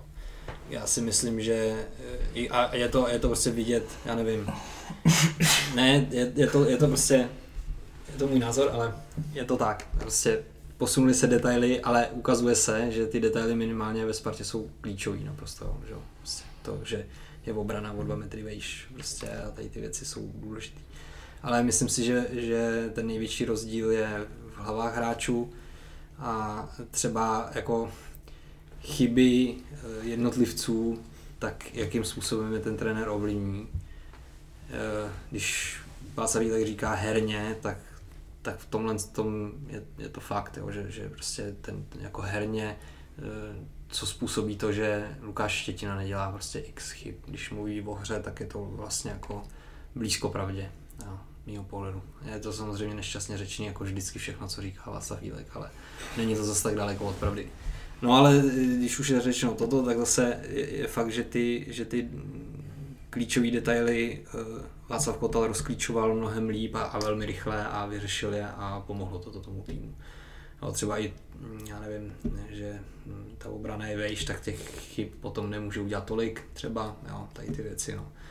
A nebo to, že posunul Kangu na té hlubší pozice, to taky bylo jako, tomu týmu to pomohlo, no. Ale to nejsou jako, když se mluví o hře, jako komplexně, tak to prostě opravdu jsou detaily, no. A kdyby jsem to trošku zmínil, tu otázku, tak kdyby tady Václav Jílek trénoval touhle dobu, tak kde bychom byli Stando podle tebe?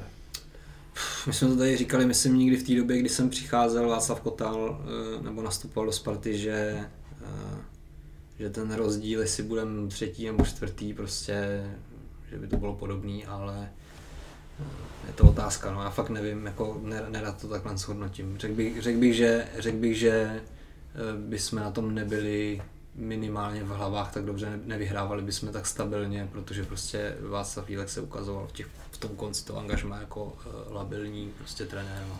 A že vlastně největší rozdíl je teda ten, že Václav Kotal je klidná síla, prostě, která tam nastoupila a více kolem něho jako ten tým začal prostě jako točit tak, jak má. No.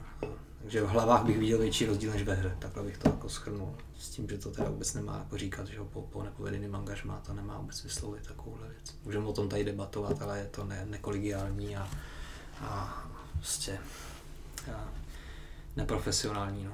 Ne, tak z mýho pohledu asi na úvod je potřeba jakoby říct vlastně, co tady srovnáváme. Jo. Srovnáváme tady prostě trenéra, který měl s tím týmem 2 vlastně kompletní přípravy, s trenérem, který vlastně přišel v rozběhnutý sezóně de facto bez možnosti jako v personálně toho týmu sáhnout, bez nějaký možnosti s tím týmem delší dobu prostě pracovat, když nebereme tu pauzu, že jo, kvůli koroně, kde to nějak pak jako šlo a bylo to furt takový, takže ty výchozí pozice jsou naprosto jako neporovnatelný.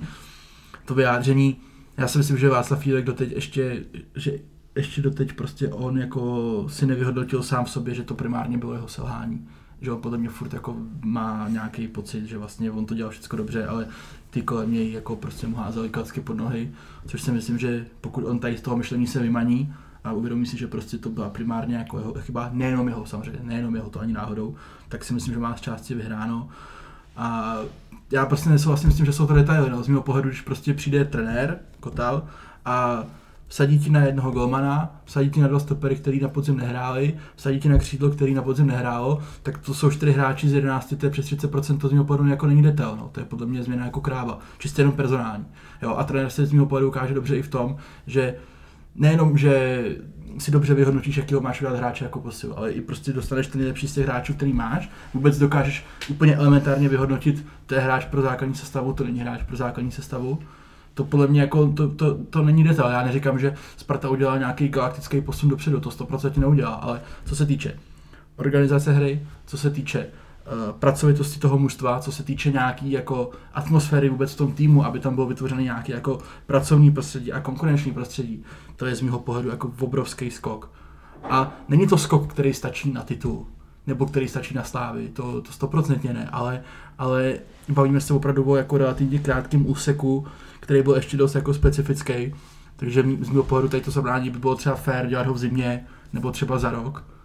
Pokud trenér Kotal bude za rok trenér Sparty samozřejmě.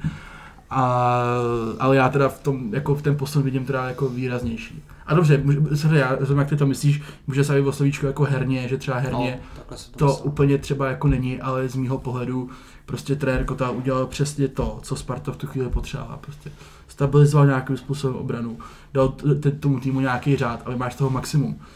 Jako po zápase s Libercem, jestli my si tady jako budeme říkat, že kdyby zůstal ten Jílek, tak je vlastně jedno, jestli je Sparta 3. nebo 4. Ty vole, podle mě by Sparta byla třeba 12. jako. A jako bez legrace, naprosto bez legrace. To vůbec jako nějak nepřeháním. Takže to mi přijde jako bavit se o to, jestli jako 3. nebo 4. Ale jako, myslím, že Sparta vyhrála po trenéru Kotalu jako dost zápasů, byť v začátku samozřejmě tam měla vlastně 3 zápasy nebo 4 zápasy vlastně. To nepovedlo, pak vyhrála strašně moc zápasů. Nevím, třeba mi řekneš prostě na základě některých argumentů, jakoby by si s tou myslel, že vlastně i po tréném Jílkem by Sparta skončila teda 3. nebo 4. Tam souhlasím, že to je skoro jako jedno. Já si to teda absolutně jako nemyslím. Jako vůbec říkám, je to nerad prostě predikuji něco, co je hypotetický. A je to samozřejmě prostě přesně tak, je to jako... A víc tam byla ta korona pauza, to zase prostě... A další věc, jako Václav Jílek taky neměl prostě nejkomfortnější pozici v tom smyslu, že prostě půlku hráčů, co teď hrajou, neměl ani k dispozici, jo, prostě je to takový... Štětinu taky držel v sestavě, dokud mu neudělal zase další chybu a zase další chybu. Ale zajímavé je, že jako to Štětina ty chyby nedělá.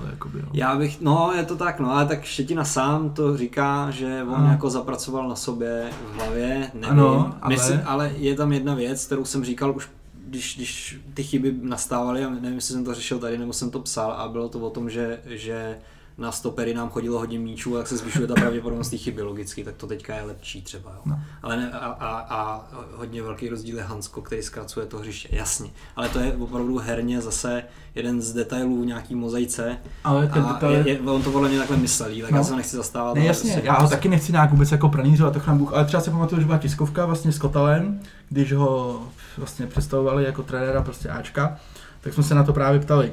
Jako co teda s tou obranou, a tak člověk čekáš takovou tu klasickou frázi, že se musí to vyhodnotit něco. A on první větu, co řekl, tak řekl, že prostě si všimnul, že Sparta má špatný defenzivní postavení a že se to musí upravit.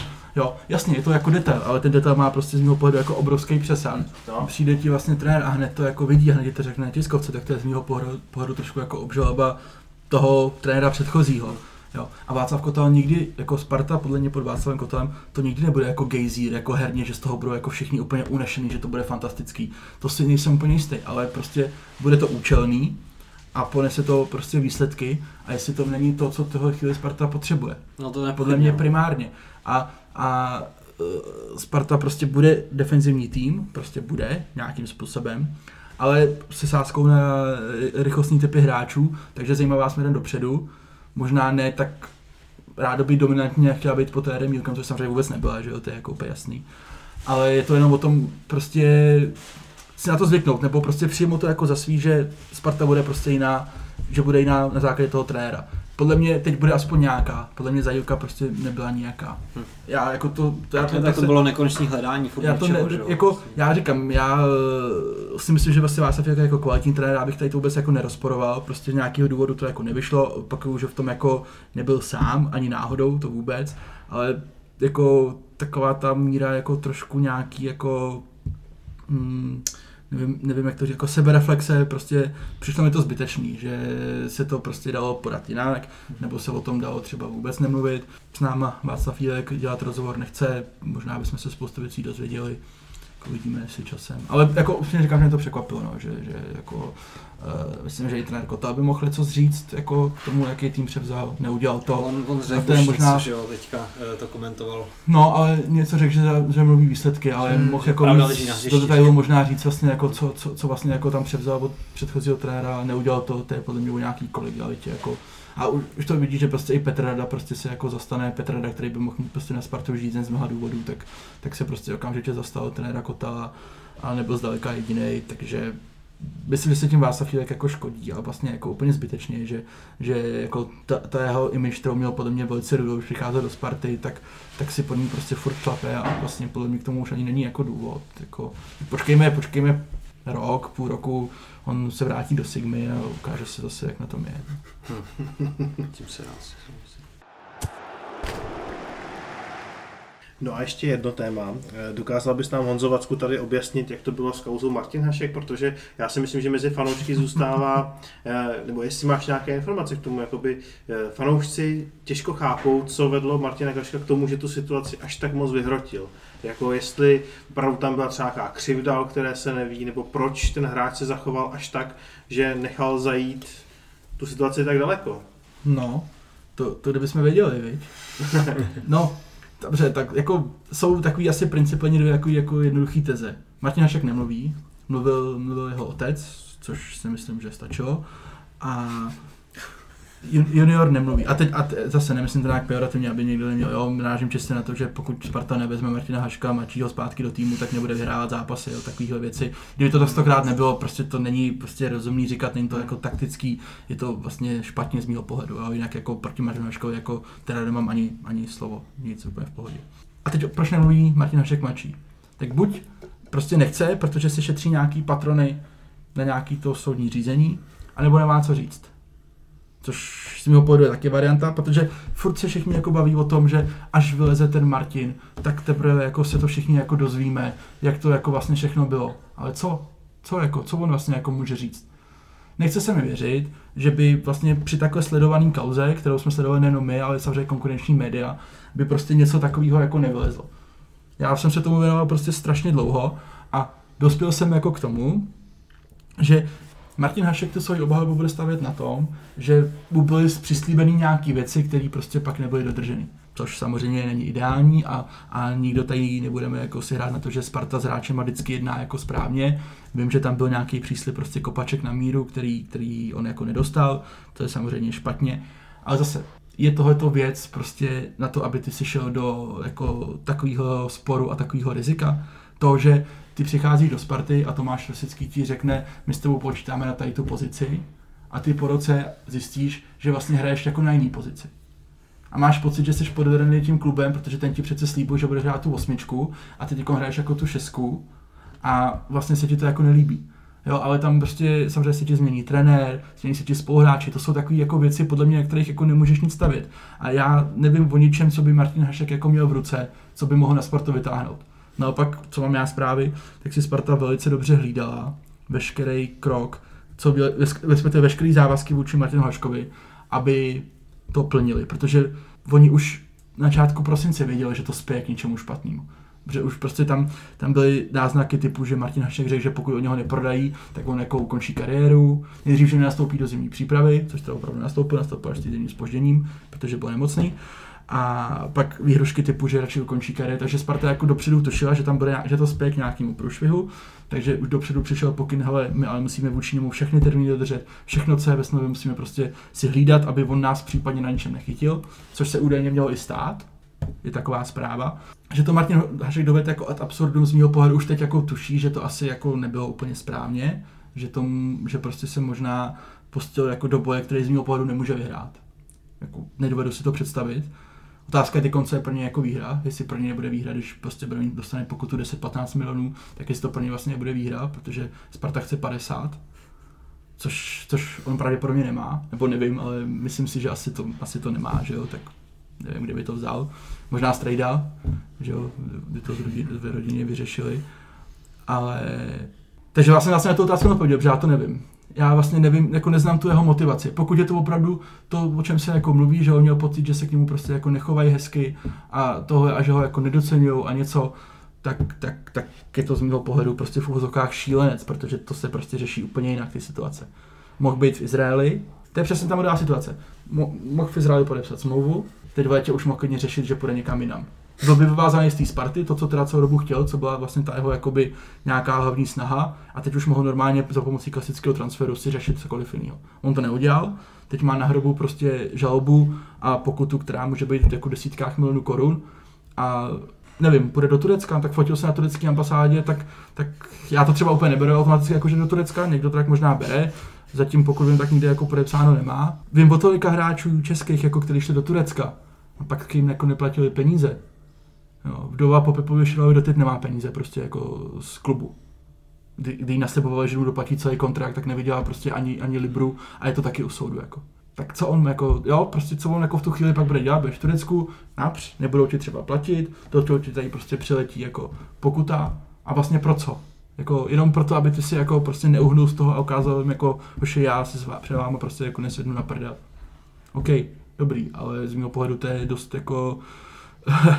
takový jako sebevražedný řešení, no, prostě podle mě to takhle vůbec tady do toho nemuselo jako to takhle daleko dospět, a ještě prostě samozřejmě Martin Hašek je jako svůj, což já vůbec nemyslím jako nějak jako špatně, prostě mě to je docela sympatický, že on je takovej jako, prostě si nic moc extra nehraje, ale jako ta Sparta nebyla tak, která by chtěla jít do takového sporu. On jí víceméně jako do těch striktních kroků té Sparty, že si na to prostě najmou jako Bronislava Šeráka, že ten prostě měsíc píše žalobu a prochází den po dní, prostě píše té soudkyni nebo těm rozhodcům prostě harmonogram prostě Martin Haška, kde co jako porušil, kde bylo 10 minut později, kde něco nesplnil. Jo, to prostě ukazuje na to, že ta Sparta prostě byla dohraná do situace, že oni mu nenechají ani deko. Což by za normální situace to takhle vůbec nebylo, oni by se prostě nějakým způsobem dohodli, jo. Asi ne třeba úplně ke 100% spokojenosti všem, ale dohodli by se. Ale Martin Hašek to prostě jako hnál, no a dohnal to prostě do toho, kde se obávám, že prostě z toho pro něj nekouká nic moc dobrýho. Ale říkám, třeba vyleze s něčím, co nás všechny překvapí, ale já o ničem nevím. A vlastně ani napadá, co by to mohlo jako být, jako prachy dostával, na služební auto myslím nárok neměl. To, že ho poslali do toho Bčka, tyho, nemůže tam být nějaký jako jiné. Ale to mají ve smlouvě, že za určitý situace můžou. A ty další věci, jo, prostě jako ty jdeš vlastně jako de facto k soudu, k nějakému sporu, ale ty vole, ty tam jdeš a víš, že si flagrantně tu smlouvu porušil minimálně v tom bodě, že si nebude na soustředění, jako. Takže jako maximálně to je o tom, že si tam budou hádat, jako kdo tu smlouvu jako porušil teda jako víc a kdo jako míň, jo.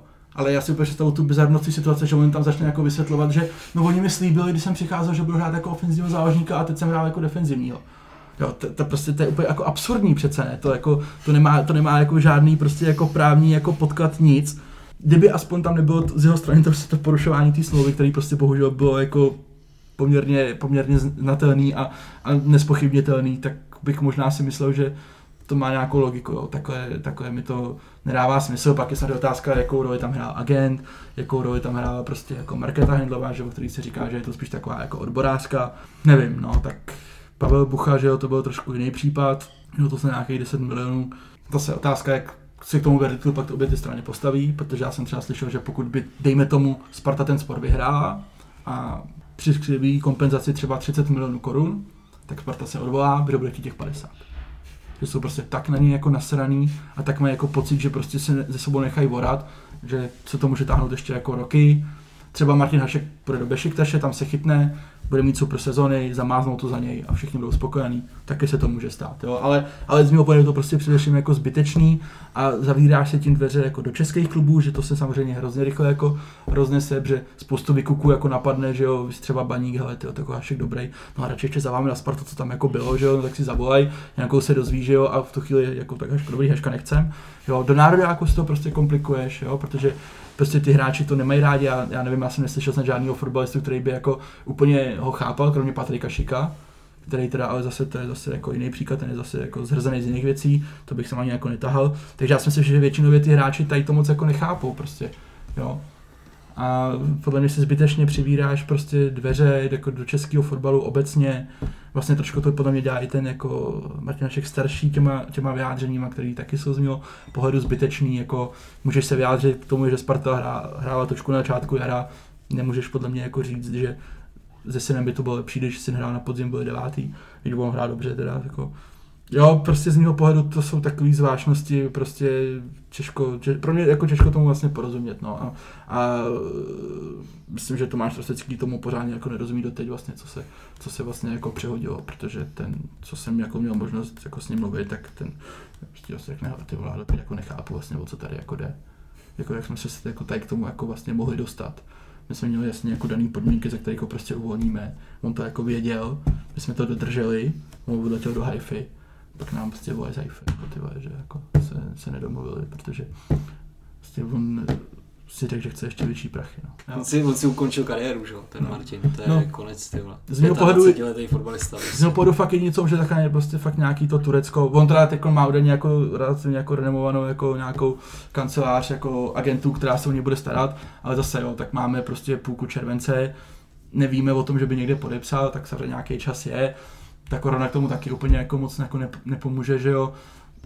V tuto chvíli to fakt vypadá, že možná jenom to Turecko.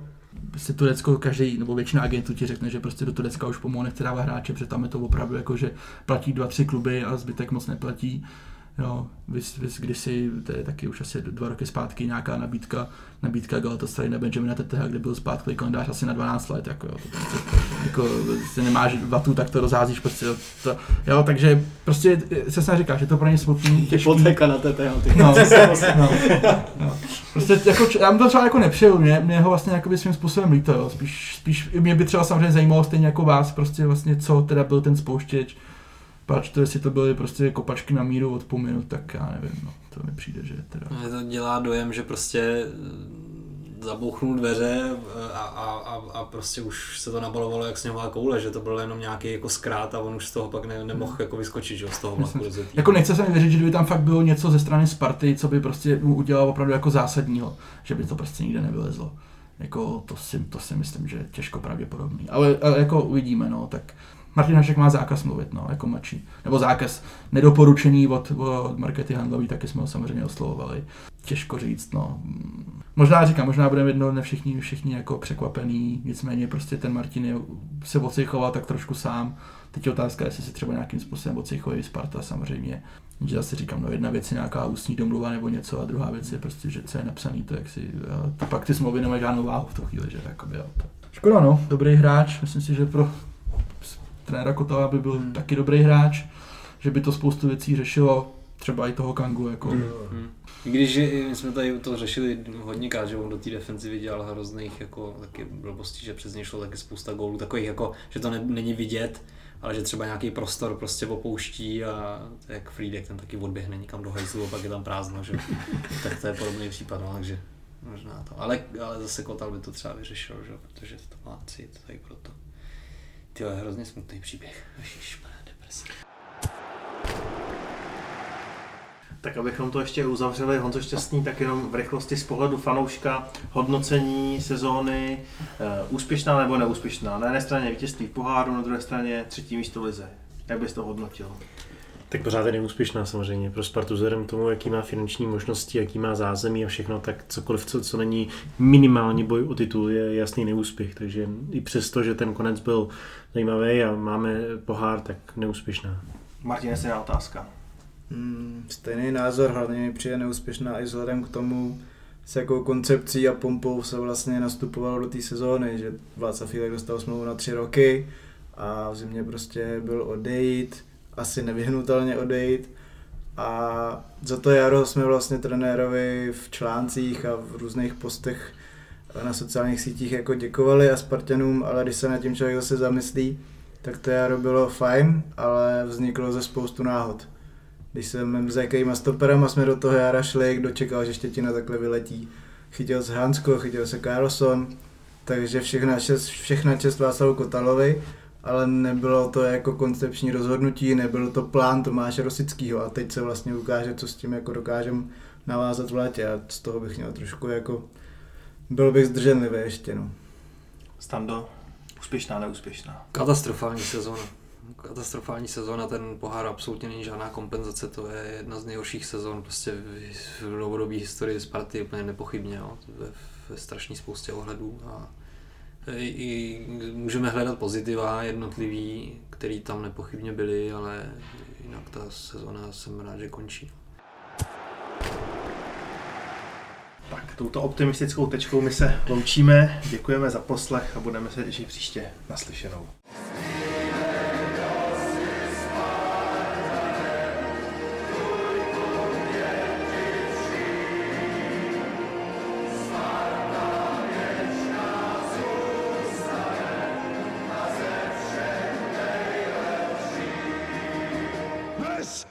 Sparta!